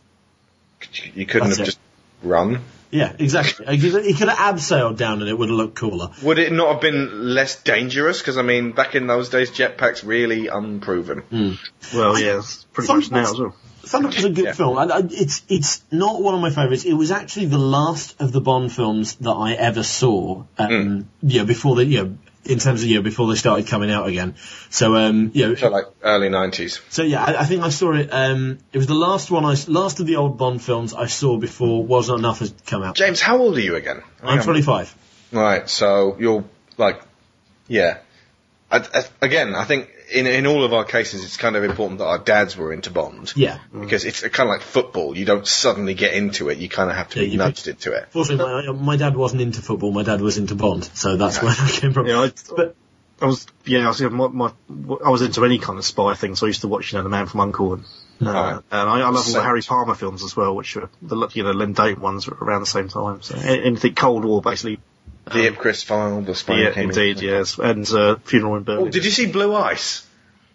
No. That's uh, that's a Harry Palmer film. It was with Sean Young and an aged Michael Caine. Uh, Oh, I have oh, seen that. Yes, Yeah. yes, I have seen that. He's- Yeah, you he- made at the very beginning, later. he's, he's yeah. at a funeral for a friend, and he says that basically he got hit on the head by a hunk of frozen piss that fell out of an aeroplane, which is an actual documented thing called blue ice. Yeah. And the idea being that you know when he falls in love with Sean Young, it's like a bolt from the blue, like blue ice. nice. yeah. Yes. Um, to go to, so to go to Thunderball, like I said, like, it's the last film I ever saw. Um, yeah, before they, they started making new ones again, and um, I wasn't as impressed, despite the fact when I look back on it, it's actually it's where the series started ramping up. Beforehand, all the crimes had been quite small. You know, like you know, the Lektor is just oh, you know, it's the MacGuffin that you know. In the grand scheme of world peace, doesn't matter. Doctor No was toppling rockets, where it just looks like malfunctions. That's specifically targeted against them, targeted against the US you know, Goldfinger's a, a you know a Heist. a heist movie, isn't it? Uh-huh. Thunderball hijacking nuclear weapons, holding the world, ho- you know, to ransom, and the sheer scale of Spectre, the the meeting at the beginning where you see all the different members of Spectre, including Largo and you know. Blofeld's up on the um, on, on the platform behind the screen. You start to get a sense of how big this organisation is and how serious a threat it is. Because so far we've just seen some uncom- incompetent henchmen and a man stroking a cat. Now we knew that Spectre was big and something to be afraid of. I think Wasn't uh, uh, Largo number two? Yes, yeah, he's yeah, Yes. number two. So Um, number one. I, I have to say, Thunderball was probably my favourite of the Connery films, and um, probably one of my top two or three of all of them. Like, it, Right. I, I I absolutely adore it. It was, one, it was the first one I bought on video um, when I could afford to buy video cassettes, you know, VHSs. It was the first one I bought on DVD. When DVD was a new format as well. I I absolutely adore it. Um, I I don't think it's the best film, but there's just certain things about it which I I re- that I really dig. Um, and probably the main thing for me is the fact that the the the, the henchman, if you like, or the the the sinister person in this is actually a woman. It's Yeah. one of it's one of the few that actually have. And she's really good. I mean, really good. She, She's you, brilliant. You would think she- she would murder you in your sleep. How is that No. Volp? Yeah. Fiona, yeah, Fiona Fiona, Volpe. Fiona Volpe. Yeah. And Jesus, I didn't even have to look that one up. I just think she's fantastic. You know, and uh, the scene where she's driving him back to the hotel, Right. uh, and it's kind of the you know the kind of cheesy um, rotoscope thing, whatever they call it, you know, with the thing in the background, I was in the back back projected. the Yeah. back projected thing. Yeah, but They it, did it- a lot of that. uh, they did a lot of it, but it's just so well done. You know, and and uh, you know. I, you know, I don't rate Connery as an actor. His best films actually came in the late seventies with things like the Anderson tapes, but he he, he was really Rock. good in Let's not forget the Rock. and the Rock. Yeah, uh, but he was. I thought he was really good in that scene. But I just, just from beginning to end, I just, I just love the idea of this kind of, you know, this dark conspiracy, uh, Yeah. and the, and this kind of, you know, this, you know, this, this, this spectre, this, this, this underworld organisation that that uh, is effectively just wants money. That's what they're after. Um, and they've assembled this, this sort of motley crew of double dealing people who would quite happily stab each other or murder each other or feed someone to sharks, you know, and um, I just think it, it just ticks all the boxes. It's set in the Bahamas, which I think all Bond films at some point have to go. Mm. Is this the one where they get dragged behind the boat? Uh, yes, and Yes. Uh, do they do I- that? I I mean, he it- ties he ties them together, and I was thinking, well, it's not No, the no. worst thing that- that could happen That's to you. for your eyes only, where they get tied up together Yeah. and then dragged behind a boat Dragged through the- the sharks. Again, yeah. not the worst thing that could happen to you being tied to Melina. no, No. Who, by the way, I, I, I think I might mention this next week. Uh, Melina, she's Greek, and the Melina means honey in Greek, which is a reference to Honey Rider from Doctor No. Nice. Um, Didn't know the, the other the other thing about this and and uh, for your eyes only actually, which is another one of my favourites, is the the underwater photography. And I think this I, I, Hmm. I think this right. Let's just, just do a quick Wikipedia thing here, but I think this one um, Thunderball won a load of awards for its underwater photography because it had just never been done heard that, before. yeah. Oh, good Um, point. I suppose. Yes, yeah, they've been and it it was sensational. You know, the the the particularly the scene at the end with the you know so many uh, uh, stuntmen and actors sort of thrashing around in the water, which is terribly dangerous. Uh, the only other thing I've got as a note, a bullet point down here is that Felix in this film was played by, Rik Van Nutter? yeah, great name, died Fantastic recently. name. Fantastic But name. uh, yeah, great name. He, he was one of the, uh, I think there were nine Felixes over the years. Hmm. Made me laugh because when we watched, uh, when I watched Thunderball, like my dad was watching with me, and he goes, "Here you go, who's this?" And he's pointing out, like when I think Rik Van Nutter's um, just following Bond around the pool, and he's going, "You know, who's that? Did you recognise him?" I was like, "No, who's it meant to be?" It's like, "Oh, it's Felix Leiter." It's like, but that's ne- he's never played Felix Leiter before. Why the hell would I recognise him? The, that lends weight to my James Bond is just a code name. If there's nine fucking Felix Leiters Yeah, and they're I- all a different guy, That's casting issues. Mm. The only one who actually returned was the, the guy who the, was Felix in uh, View. No, License to Kill. Live, and Let Live and Die Let Die and was in License to Kill because they had to have him connected with a previous Felix. And ironically, the whole shark maiming um, what scene happened from- in uh, Live and Let Die? yeah happens in the Live and Let Die book, Right. but it was saved for the License to Kill film. They didn't save it. They No, just I'm not didn't do it. it was really, it was brought back, you know what I mean, it was brought back. Rehash. They were just going, let's do something from a Bond film because otherwise this isn't even a Bond film. Yes. Right. Oh, the best bit in uh, License to Kill, the pressure chamber. That bit when I was a Oh, kid, I was like, oh fuck it. Possibly the greatest fung ever. Fun. Okay, we'll do that in a few episodes. I- Okay. I'll just go back to Thunderball though. I think I would say if you've never seen a Connery film, which uh, is, you know, I don't think there's many people left on Earth who probably haven't, but if you've never seen any of the Connery films, this would be the one I would say you should watch first. Even And my daughter's seen Dragonheart. She is three years old. you know what I mean. A Connery Bond. Yeah. Um, this would be the one I think you should To watch start with. first. Yeah. yeah. Yeah. Because I think Not it just has a bit of everything. No, I think, no, because Goldfinger is just, Because it's got so many things that were repeated later, it Yeah. almost feels cliched. it, Hmm. it, yeah, I, I, I don't know, I'm just not uh, much as I enjoy Goldfinger, I just think this is the archetypal Connery Bond. This is this is. Although, as I said, I, don't, I think his performance in uh, in From Russia with Love was better. I think this is the one where all the pieces fit together the best. I'm going to go with Russia as Connery's best. James, do you want to make a judgment now, or should we carry on? Uh, I, I'm divided between Russia and You Only Live Twice because You Only Live Twice was one of my favourites.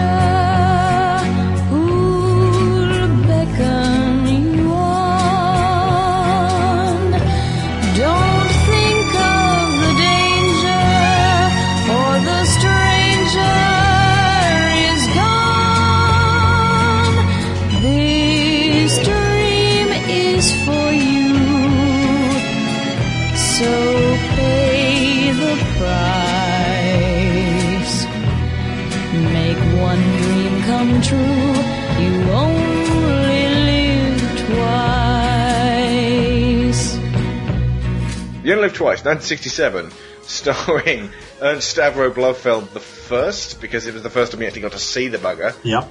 Uh, Tiger Tanaka, sung by uh, Nancy Sinatra. This is the Ernst Stavro Blofeld that Doctor Evil is modelled on. Donald Pleasence, uh, weird facial scar. Goodbye, Mr. Bond. That guy. Yeah. And lots, of, lots of cheesy puns, you know, it's like, you know, you can, you can see it all on TV. It's the last show you're ever likely to watch. yes, the gloating and the telling you his entire plan. Hollowed out volcano, small private army, um, little Nelly, the helicopter that flies around, and is small.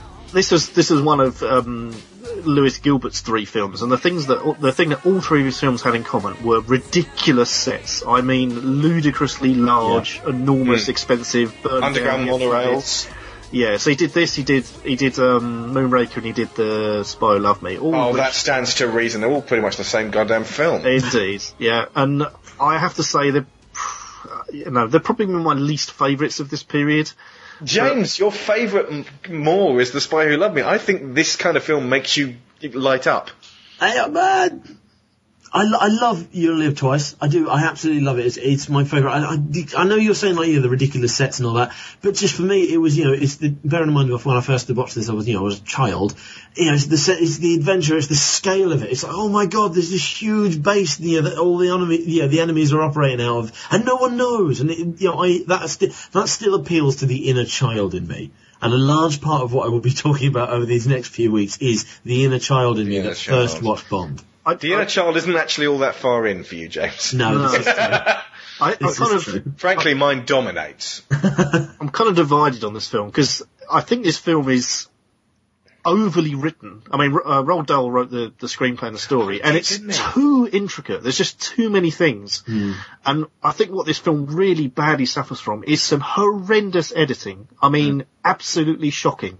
You know, most of the, with the exception of the fight sequence, which is on the roof of the, in, um, of the, uh, uh, the warehouse on, I love that in the harbour, With the loads of which was shot, uh, yeah, which was actually shot not by Lewis Gilbert, but by his uh, assistant director who went on to make some of the later films. I think it was um, Peter Hunt. I think So a did- superior director.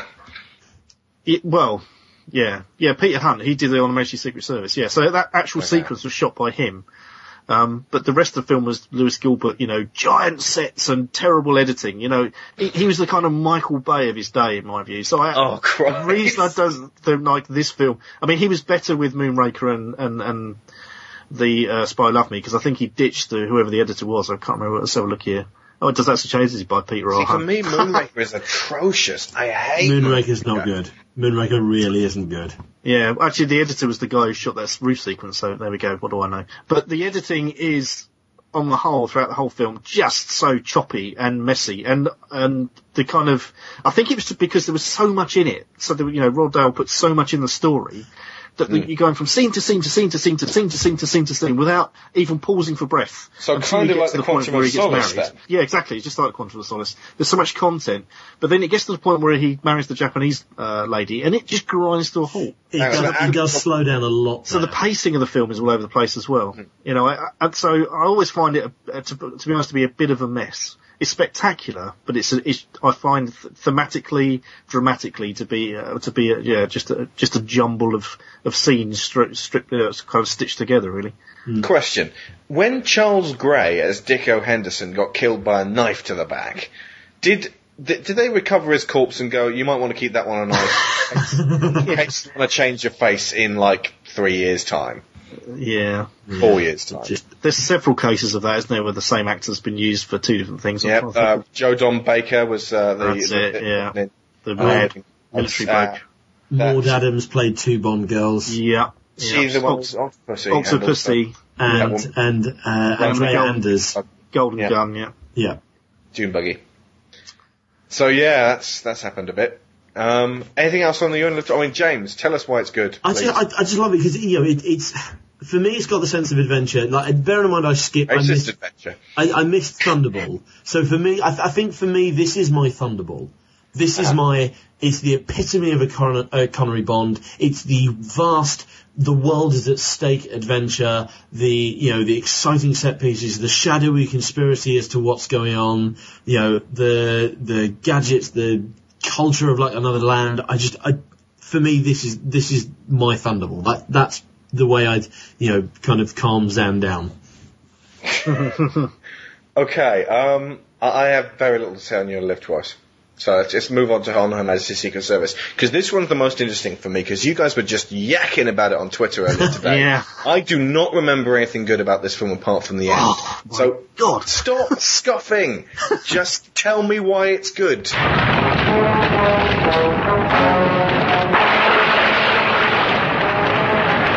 An avalanche of action. Bigger, better, different. It's got to be when he's around.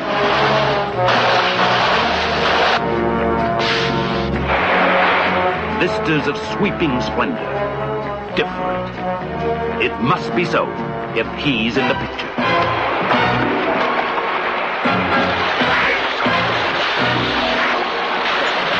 Fabulous beauties, all of them dolls, every one different. They've got to be when he's around. My name's Bond. James Bond. The new Bond. Suppose I were to kill you for a thrill. The different 007.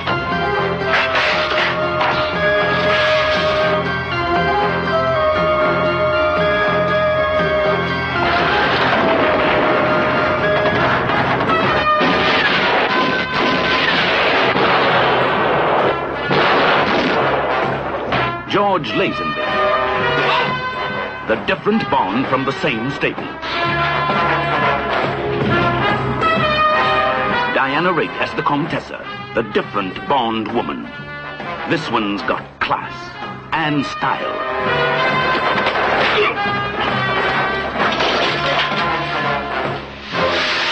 The villains with a difference.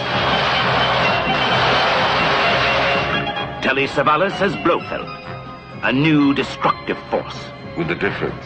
If my demands are not met, I shall proceed with the systematic extinction of whole species of cereals and livestock all over the world.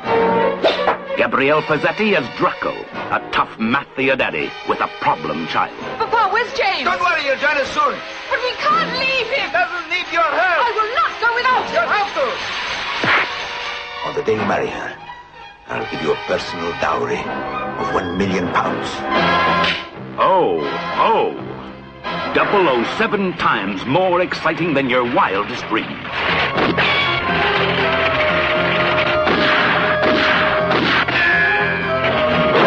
the creative skills of the cinema's master filmmakers. We'll hit the rush hour.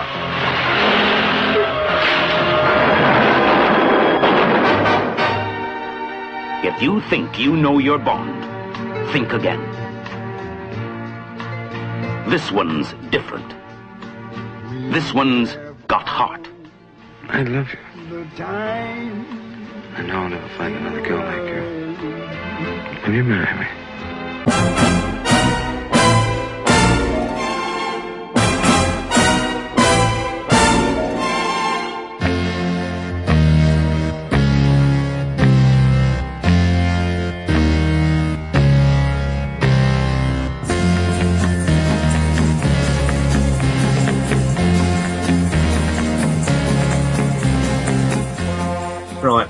So first of all, yes, when they when this when they were setting about making this film and they knew that they weren't going to have Connery, they mm-hmm. wanted to completely reinvent the franchise because the previous film had kind of been scoffed by critics as being over the top and daft, and, and you know they felt that Bond had just got too gone too far from the source material. So they as, kind of the, as was the case with kind of Die Another Day, this then is leading the- into Casino Royale. yeah. On a Majesty's Secret Service is the original Casino Royale. Or indeed Moonraker leading on to For Your Eyes Only. Yes. Um, in terms of, it tried to do exactly the same as Casino Royale did. It tried to completely reinvent the character, to almost totally start from scratch, to keep a few things in there for continuity. But in essence, this is a completely different Bond, and they they they hammer that fact home right at the very beginning in that opening scene where he lo- turns to the camera and breaks the fourth wall and says, "This never happened to the other guy." I hate that. I hate that. I hate that. Hate that. Absolutely love that. bit. I am indifferent to it because the key, the key thing in that scene is he did the fighting. Connery never did any of the stunts himself. Some of the he did some of the fights, which were very heavily choreographed. Hmm. But um, He's quite stroppy, is Connery, actually. Yeah. He, he, he doesn't muck in. Lazenby did every single stunt himself um, because he actually, you know, as well as being a, a, a modeler and he was in TV commercials and stuff, but he was a Wasn't he the Green Cross, Cro- Cross Code man? Or was that David Prowse? Dave Prowse. No, he was God the he was the the um, milk tray guy, the, the thing with the chocolate. How ironic! I know. Um, but I, th- so there's that. Okay. Secondly, this is by far the, got the best score and the best soundtrack to all of the films, and they they went to town in terms of choosing the music and setting the music. I mean, John Barry's score on this is sensational. The uh, Louis Armstrong song is uh, so fitting and completely un James Bond like. Not going to dispute that one. though. I, I'm, And I'm the theme close to agreeing with you with that. I, like, I, I'm, I'm, I'm a fan of the David Arnold stuff, but out of the old, like the first 19 Bonds, this is by far and away the best score. Indeed, but even even that, the, the, you know, we talked about the David Arnold um, "Shaken Not Stirred" and, and the it, the remix he did with the Propellerheads, which John Barry actually loved. Um, you know, Not you as should- good as the original. I, well, I think it's Fletchman. I think it's excellent. Well, John Barry was a big fan of the propeller heads, version. Actually, I've, I've seen him interviewed with them, and he, and he loved it. And you should play a clip uh, if you can, Alex, because it is I will, yeah, yeah. superb. And of course, most people have, have, have heard it 'cause it's used on TV a lot. Yeah.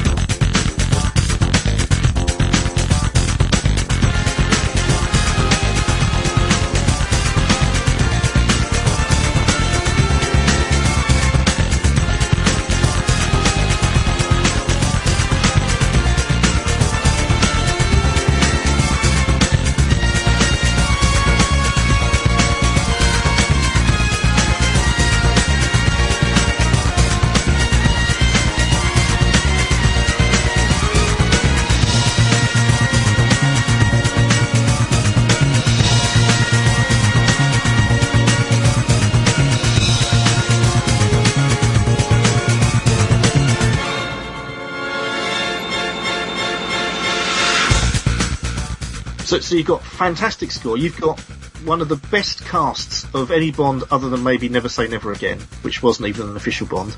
So you had mm-hmm. Telly Savalas, who was like, you know, major star at the time. You've got Diana Rigg, also a major star at the time, and, and then you've got the idiot that was uh, the, the man from Milk Tray, you know, but... so this is the... Hang I on, think- Do you, do you not rate Lazenby? No. No. So this is the, I think this is the best Bond film with, But the, with the worst Bond. James Bond because that is baffling. Could not agree more. He's a fantastic action star in terms of like all the stunts and everything else Right. he does, but he's a bloody awful actor, and he's just so wrong for the part in so many ways, and to the point that they had to actually dub most of his lines in the uh, when he's playing Hilary, whatever his name is. And it's horrendously dubbed as well. oh yeah, yeah, it's it's terrible. Yeah, yeah. Um, but this is the one where all I can remember is the crushed velvet suits and the cravats. He looks like Austin Powers throughout most of this. Yeah, he's got the big. Not that's obviously nothing against him, but just that the, the look of this thing. You refer to it as Bourne in the '60s. I, I find that a, a laughable comparison. Watch, I really watch do. the action scenes. Trust me, the the, the fight and action scenes are straight. The straight. bit with the skis and the sorry, the bobs bobsled, wasn't it? bobsleigh, yeah.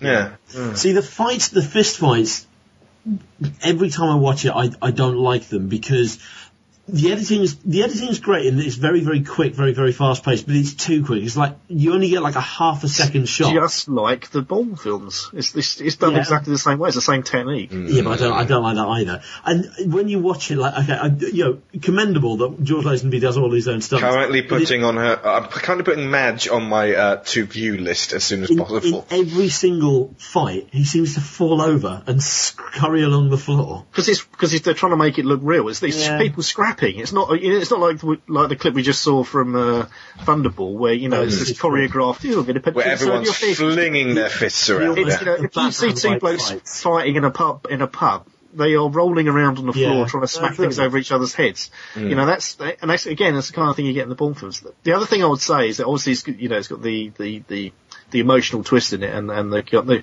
you know they, they wanted to make this film very different, and that's why it went down so badly with audiences because they just didn't get it. They were expecting to see Goldfinger.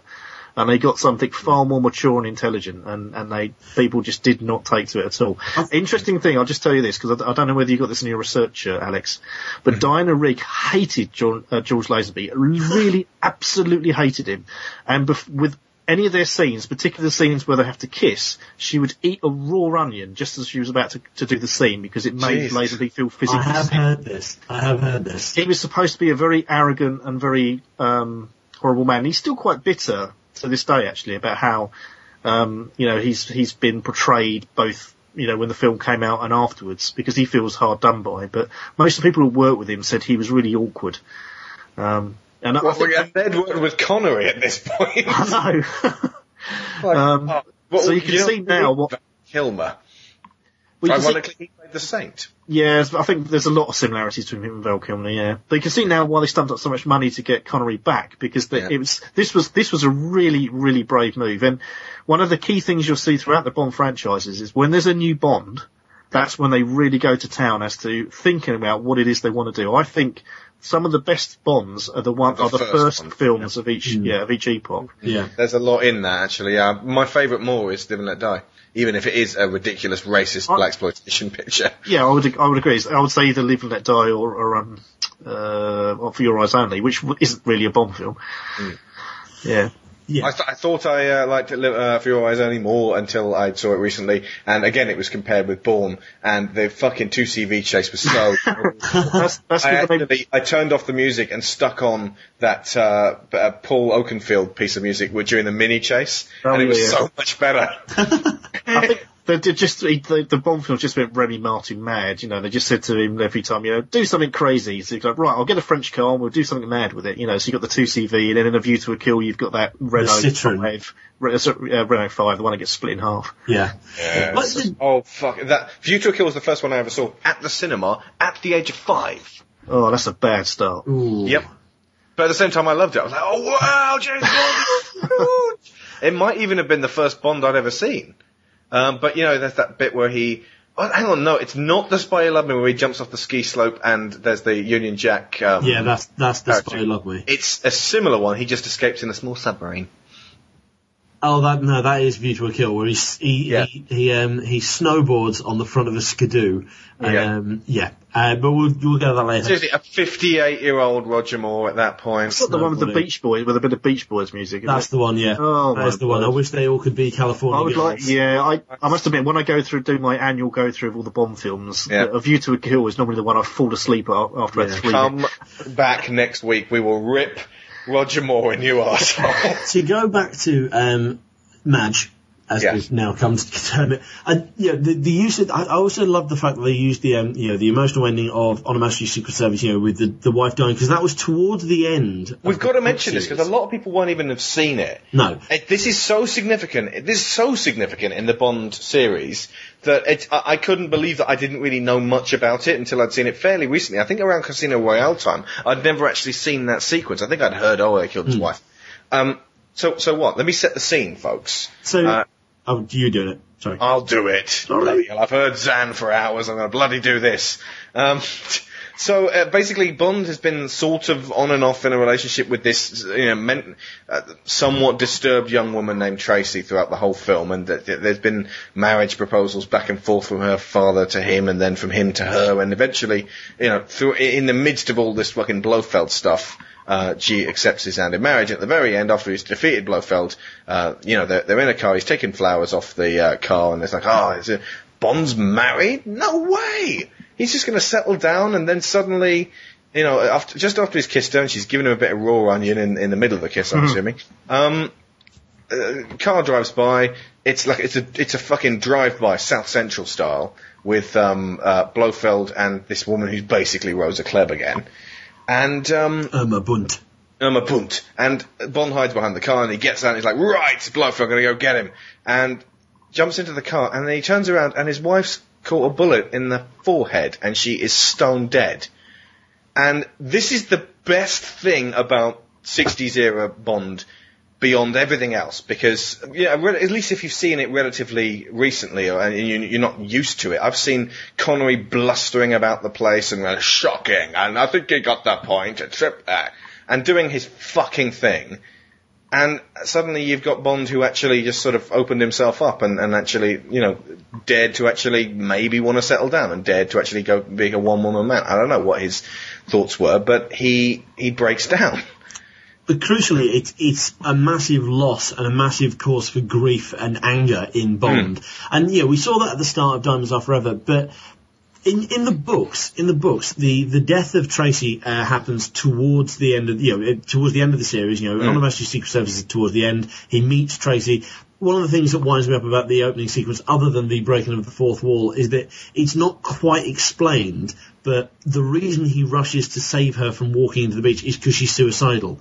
In, in the book, he sees her drive past, he sees a look in her eye, he understands that she's going to try and kill herself, and that's why he goes to try and save her. There is no fist fight on the beach. He just, you know, pulls her out of the water.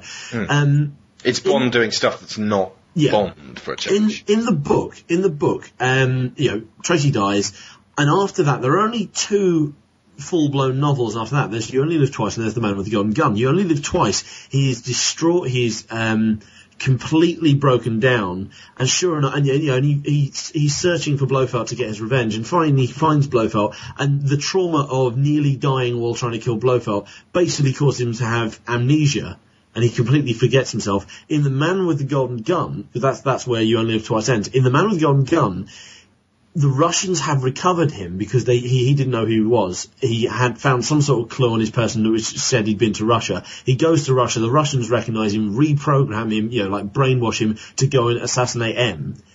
Ev- you know, the English kind of, you know, cure him and then they send him off on one last mission to see if he's still worth, you know, worth it. It, it was a great kind of end to the book series.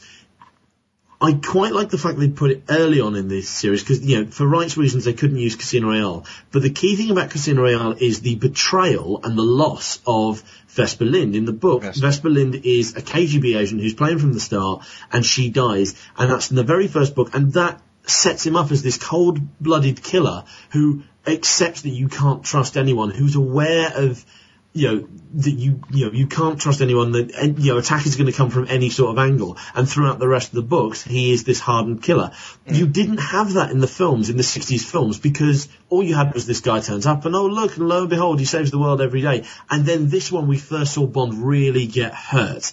And that mm. sets it up for the you know Diamonds Are Forever, you know, certainly the opening sequence, and then certainly, like, you know, Moore had his moments where he was, you know, certainly whenever they referenced Tra- Tracy, where he, you know, he, he became much sadder, and he actually became, you know, much, much harder, and, you know, much more, you know, tough, you know, and more, more hardened as a killer. And mm. then certainly by the time Dalton comes around, and Dalton is just almost borderline psychopath.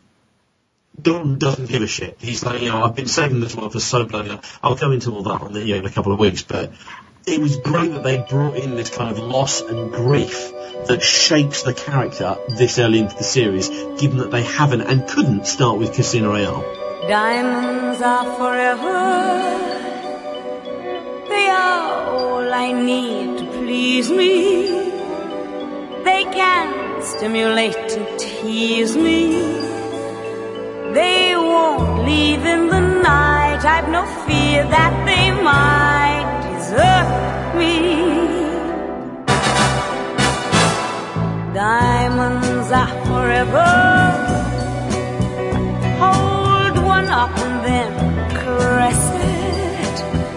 Touch it, stroke it, and undress it. I can see every part, nothing hides in the heart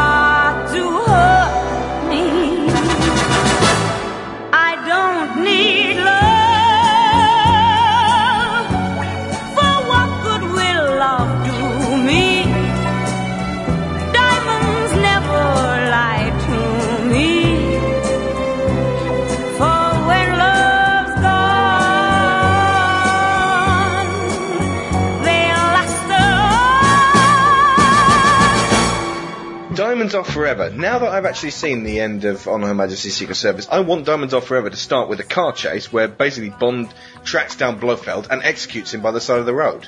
That would be the only satisfactory finale to that particular story. I agree. Yeah. But what actually happens, he tracks him to a Swedish spa and drowns him in hot mud. and it's a different Blofeld as well to add insult to into it. Yeah. Worst Blofeld out of the lot. Charles Gray. It's just a jump to the left. It's just the whole the whole campness and chumminess. I'm like, okay, so Telly Savalas in, in in Madge, there was a kind of not a friendship as much. There was a kind of um, bond between. Yeah, there was an understanding Don't between Bond say. and Blofeld in because they they knew each other. You know, they they'd been fighting for so long. He's like, you know, ah, yes, you you know, you are, you know, uh, Yeah, take two more than sides of the same coin, you and I. We're not so different. Not quite. Uh, He said, you know, like, oh, I'll take more of the props to, you know, cover you 007. I'm going to hold you here because you will, you know, you'll go some way of, you know, letting the UN know that I mean what I say and I'll do what I claim. And it's like, uh, you know, he, the two of them understand each other and there's almost a bit of banter between them. It got ridiculous in Diamonds Are Forever when, you know, he's, he's explaining the plot, you know, he's explaining the plot and it's like, ah, yes, Mr. Bond, it's, it, you know, come in, help yourself. It's better than mountaineering outside. I'm late. It's late. I'm tired, and there's so much left to do. Uh, you know, if, if ever I was to let go of my, you know, let you know my plans, you would be the first to know. You know that, Mister Bond. It's like, no, no, no, no, no, no, no. At no. this point, Blanche Bond should have put one bit in his fucking eye. He tried. He tried, but he got the wrong clone Yeah. or double or whatever. What? Clone, double, Charles Gray? He's not, he doesn't even look like him. Yes. I think, with the exception of Jill St John, who I have a, a, a big soft spot for, I, I think for, Diamonds Are Forever is probably one of the worst Bond films. I really cannot stand it. Yeah. It's got some very funny one-liners. The the particularly the the scene where the um the two uh, mobsters pick up the guy from the funeral and he turns to him and says, "Who's the stiff?" Which uh, always makes me laugh. But You are. but Oh, Mr. Wint and Mr. Kidd almost killed Bond for me. It, uh, totally. There's there's that. There's the I just yeah the the scene we talked about earlier where the, you know the there's- moon buggy chase, which Bond when is you're a somehow- child is quite cool, but the moon buggy chase is so stupid. Bond has somehow become his own celebrity, and it, it's it's almost like it's sending itself up at this point. Hmm. You know, um, uh, Connery's definitely. Oh no, totally, don't, totally don't, phones in his- Plenty O'Toole. Named Yeah. after your father, were you? Oh, for God's sake. I'm plenty. Checks Yeah, out plenty. her ma- Of course checks out- you are. Checks out her massive breasts, uh, but of course you are. Um, I mean, even to the point where the whole film is, you know, the whole film is set around Vegas, which itself is Is you so tired and know, jazzy. tired Shitty. and jazzy and shitty. Just everything about it just winds me up. Apart from Jill St John, who I think is fabulous, but Tiffany Case. yeah, Mm, yeah. Actually, I, I like those 70s pants she's got. Yeah, I just, I just think she's just a really sort of, again, it's it's similar to uh, Thunderball. Really, I like the the Bond girls who Well, are. she's one of the first proper spunky Bond girls. Indeed, yeah, this is it. They, I mean, uh, they've been wilting flowers till this point, or, Yeah, or like you know, hard-nosed bitches. Well, she's Um, she she's she's a criminal herself, you know, and she's she's just out for it for. for or money. let's face it, in the case of Ursula Andress, models. Yeah, indeed. Or like you know these that, that um uh, fucking Tatiana sort of like oh um James tell me how much you want to make love to me in England oh for goodness sake lovely but not not not much up there just turns into this kind of vague sort of rehash of all the previous Bonds, even a nod to Doctor No towards the end, you know, with the oil rig and the, you know, it's just, Yeah. uh, it's just, it's just a, a very weak Bond film, I think. George Lazenby originally was offered a contract for seven Bond films but declined and left after just one how could he be bitter it's his fucking fault he left on the questionable advice of his agent I hope he punched that guy. Producers contemplated replacing him with John Gavin, uh, though Batman star Adam West was also considered. Imagine Adam God. West as Bond. No. I, ca- I, I watch it like when you watch the um, the Batman, I think it's the 1969, like the, the film, and he's in his tux and he's fighting in Catwoman's. Dare. What? You're not going to say anything bad about that, are you? I can't even watch that I film. know Like, it's terrible. It's fantastic. It's terrible. It's it's evil. You. It's it's That's it. fantastic. I'm hanging up it's, now. It's fantastically terrible. But when you super, Never get rid of a bomb. it's- Shark it's- repellent. Okay, the beginning is, is amusing, but by the middle, The I'm whole just like, I, just seriously, I can't is watch this. one long piss take. The- leaps of logic of um, you know, this attack happened in the sea. See, I know we're going off topic here, but the scene where he's going on the date with Catwoman, yeah, and they, they, they, they walk past this statue and they said, "Who's Yep. that?" And he goes, "Oh, it's a statue of I can't remember who it was now. You know, Fred Bloggs or wherever it is. The person they mention is one of America's worst double agents. You know, worst criminals. You know, so the, Uh. the whole film is littered with jabs and digs at American subculture. It's a brilliant. I'll tell you film. what, it's the when we do- of its time. When we do the Batman films, because we're gonna, you can definitely be on for the Batman the movie. I promise. Right, okay. When, Just- when you see when you see Bruce Wayne in his tux fighting in Catwoman's apartment, I I watch that and I think, you know what? This is Bond in a horrendous alternate dimension. Yes. Not even that alternate. Not even that alternate. It's sort of David Niven territory you get into. Okay. Here's an interesting one though. Michael Gambon was suggested Really? on replacement. Uh, he rejected the offer, telling Broccoli that he was, oh, I'm in terrible shape. United, wouldn't he have been fucking great though? I mean, I know he, Well, he can do his own, own stunts. We've seen that on Top Gear. and he could fall off towers backwards. United Artists chief David Picker was unhappy with this decision and made it clear that Sean Connery should be enticed back to the role and that money was essentially no object. Bad, bad idea to say that during negotiations. When approached about resuming the role of Bond, Connery demanded the then astronomical fee of 1.2 million pounds. That was 2.9 million dollars, now 15.9 million, inflation adjusted for two- 2011, and to entice the actor to play Bond once more. United Artists would back two films of his choice. When both sides had agreed to the deal, Connery used the fee to establish the Scottish International Education Trust, where Scottish artists could apply for funding without having to leave their country to pursue their careers. So, I suppose some good came of Diamonds Are Forever, which is otherwise unmitigated bile. It's yeah, it's bad. It's bad. I, I watch back in it and I think I remember I used to enjoy this and I watch it now and I think We all seem to agree it's the doesn't worst of these early ones. it's certainly Yeah. the worst of the There's so little to and away say the worst of the company. I, IGN have got it as their third worst Bond film after The Man with the Golden Gun and Die Another Day. That's some pretty strong company for, for See, bad. I'll, we'll talk about this when we get to Brosnan. Die Another Day actually starts really well. Oh, it does. And then First becomes a hour is fucking pig fuck. it's It, it, it's yeah. Was it virtual reality? Uh, virtual reality onwards. That film is shit. But we'll Oh. go into that later. Um, Right. Okay. Um, we're getting kind of long on time here, so we've got several talking points left. We could probably actually save them for uh, Roger Moore because, um, frankly, we've got a lot to discuss with Moore, but his films are all very, very samey. Yeah. And so little of them set precedent. So uh, I think we'll have less to discuss regarding Moore. We could discuss more of these points like next week. Um, let me just check. Anything that was really handled in the 60s differently to anything else? I mean, like, um, I, as far as I said, Bond's handling of foreigners didn't change between the 60s and 70s. So, uh, um, you know, that we could discuss that during the Roger Moore thing. Ditto women, frankly. Yeah, there's a lot of there's a lot of kind of you know violence towards women in, in the early ones, like you know like the there's a lot of slaps, there's a lot of um you know holding them in half Nelsons and so forth, and that did continue to to the Moore age. So yeah, Um, okay, well, so any more notes on Bond in the 60s then? Because ultimately, there must have been many times when it was like, let's just shit can this series, let's stop it. And, and it just kept going. So I think what, what, it, probably its darkest hour was at the end of Your Own Her Majesty's Secret Service when they didn't know what the fuck to do. Like, do we carry on with this new guy? Do we get back the old guy? And then when, when what came of it? Actually, no, it must have been uh, after Diamonds Are Forever came out. Because they were like, hey, Bond's back. Oh no, it's shit.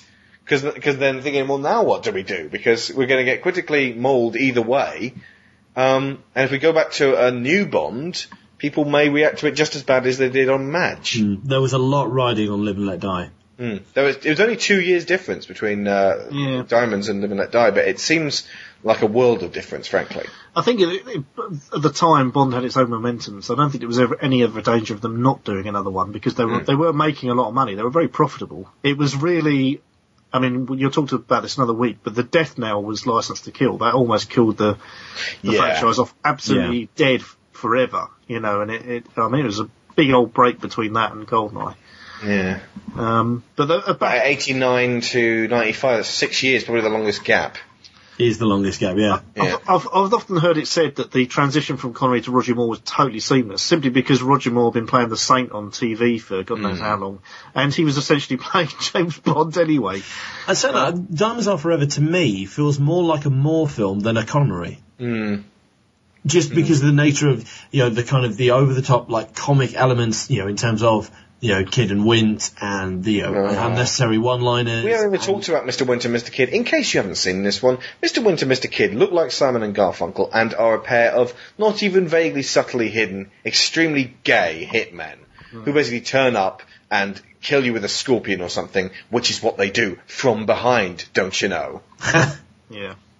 Uh, it's it's ju- it basically it speaks of a really fucking seedy viewpoint from the 60s. And you know, watch your handled bubbles, well, lads. handled well, those two could have been, you know, iconic villains, and they could have been really well done, but they weren't. They Not were sure just how. written so badly. And they kind of, uh, yeah, he kind of, at the end he dies by having his, his bollocks blown off by a giant cake anyway. Yeah. But no, no, the worst thing, he gets a a wedgie from Bond, He does, and yeah. tossed overboard, but Enjoys likes it. Yeah. because he's a gay, Yeah. and you know they like pain to their bollocks. He goes, "Woo!" Oh, and the, basically that is the biggest face palm to date on Bond that we've been talking about. Yeah. There's nothing worse than that moment so far. So there's there's worse moments later, I'm sure, but at this point, basically the very end of Diamonds Are Forever was to me probably the lowest point in Bond's career at this stage. Yeah, totally agree with Agreed. What does he say afterwards? Like, oh, explosive. Or something pathetic. Oh no, I can't. I can't remember what it is. oh, it, it went pop because it's champagne or something. I don't know. I don't think. I don't know. I don't think he puns. You got served because Yes. it's serving lunch. I don't think he, he, I don't think he puns. I think the fact that the bomb was hidden in a bombe surprise is enough oh. of a pun that, that Connery didn't oh. need to say anything. I think the uh, only good thing to come out of Diamonds Are Forever really is, is probably Shirley Bassey's theme song and Yes. Oh, yeah, actually, absolutely. It's disproportionately good for the film. It's quite common that the, the, the some of the Bonds with the the best sort of opening theme song are, are some of the worst Bond films. I don't know why that is, but it just seems to go that way.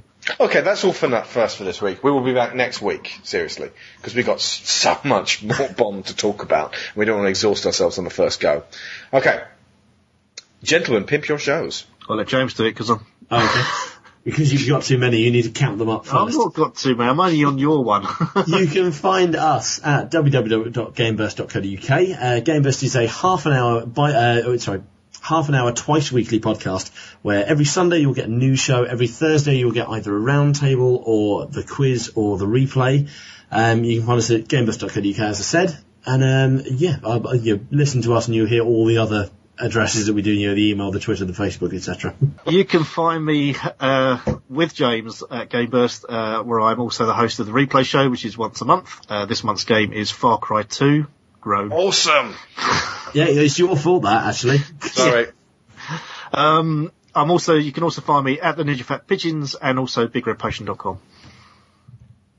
Brilliant. That's all from us this week, but Digital Gonzo will return. See what I did there? I do. That was very good. In part two, back for more. Oh, Eh? that Eh? no, no, Eh? that's worse than Eh? Bomber Surprise. Part two, Bomber Surprise. But what song should we leave him on? Um, oh, blimey. Louis Armstrong. Really? Yeah. Yeah, I think actually. Um, uh, yeah, we're going to leave on the, uh, the the probably the most emotive of all the uh, Bond songs from the Connery period. Um, ironically, not even a Connery film. Well, you have given me a wedding present. The best I could have. The future. Mrs. Bond, shut up. And don't eat it all at once. He loves me Instinctively. infuriatingly. Intensely. In. In. In. In. In? Indubitably. First a boy and then a girl.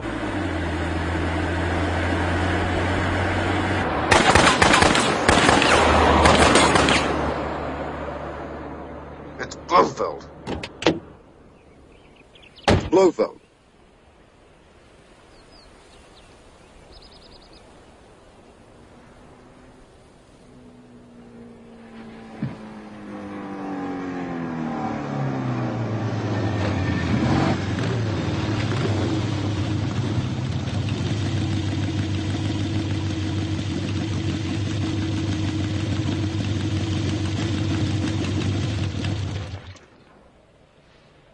It's all right.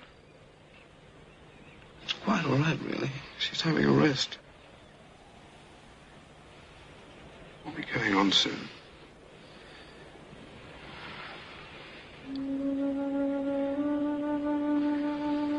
There's no hurry, you see. We have all the time in the world.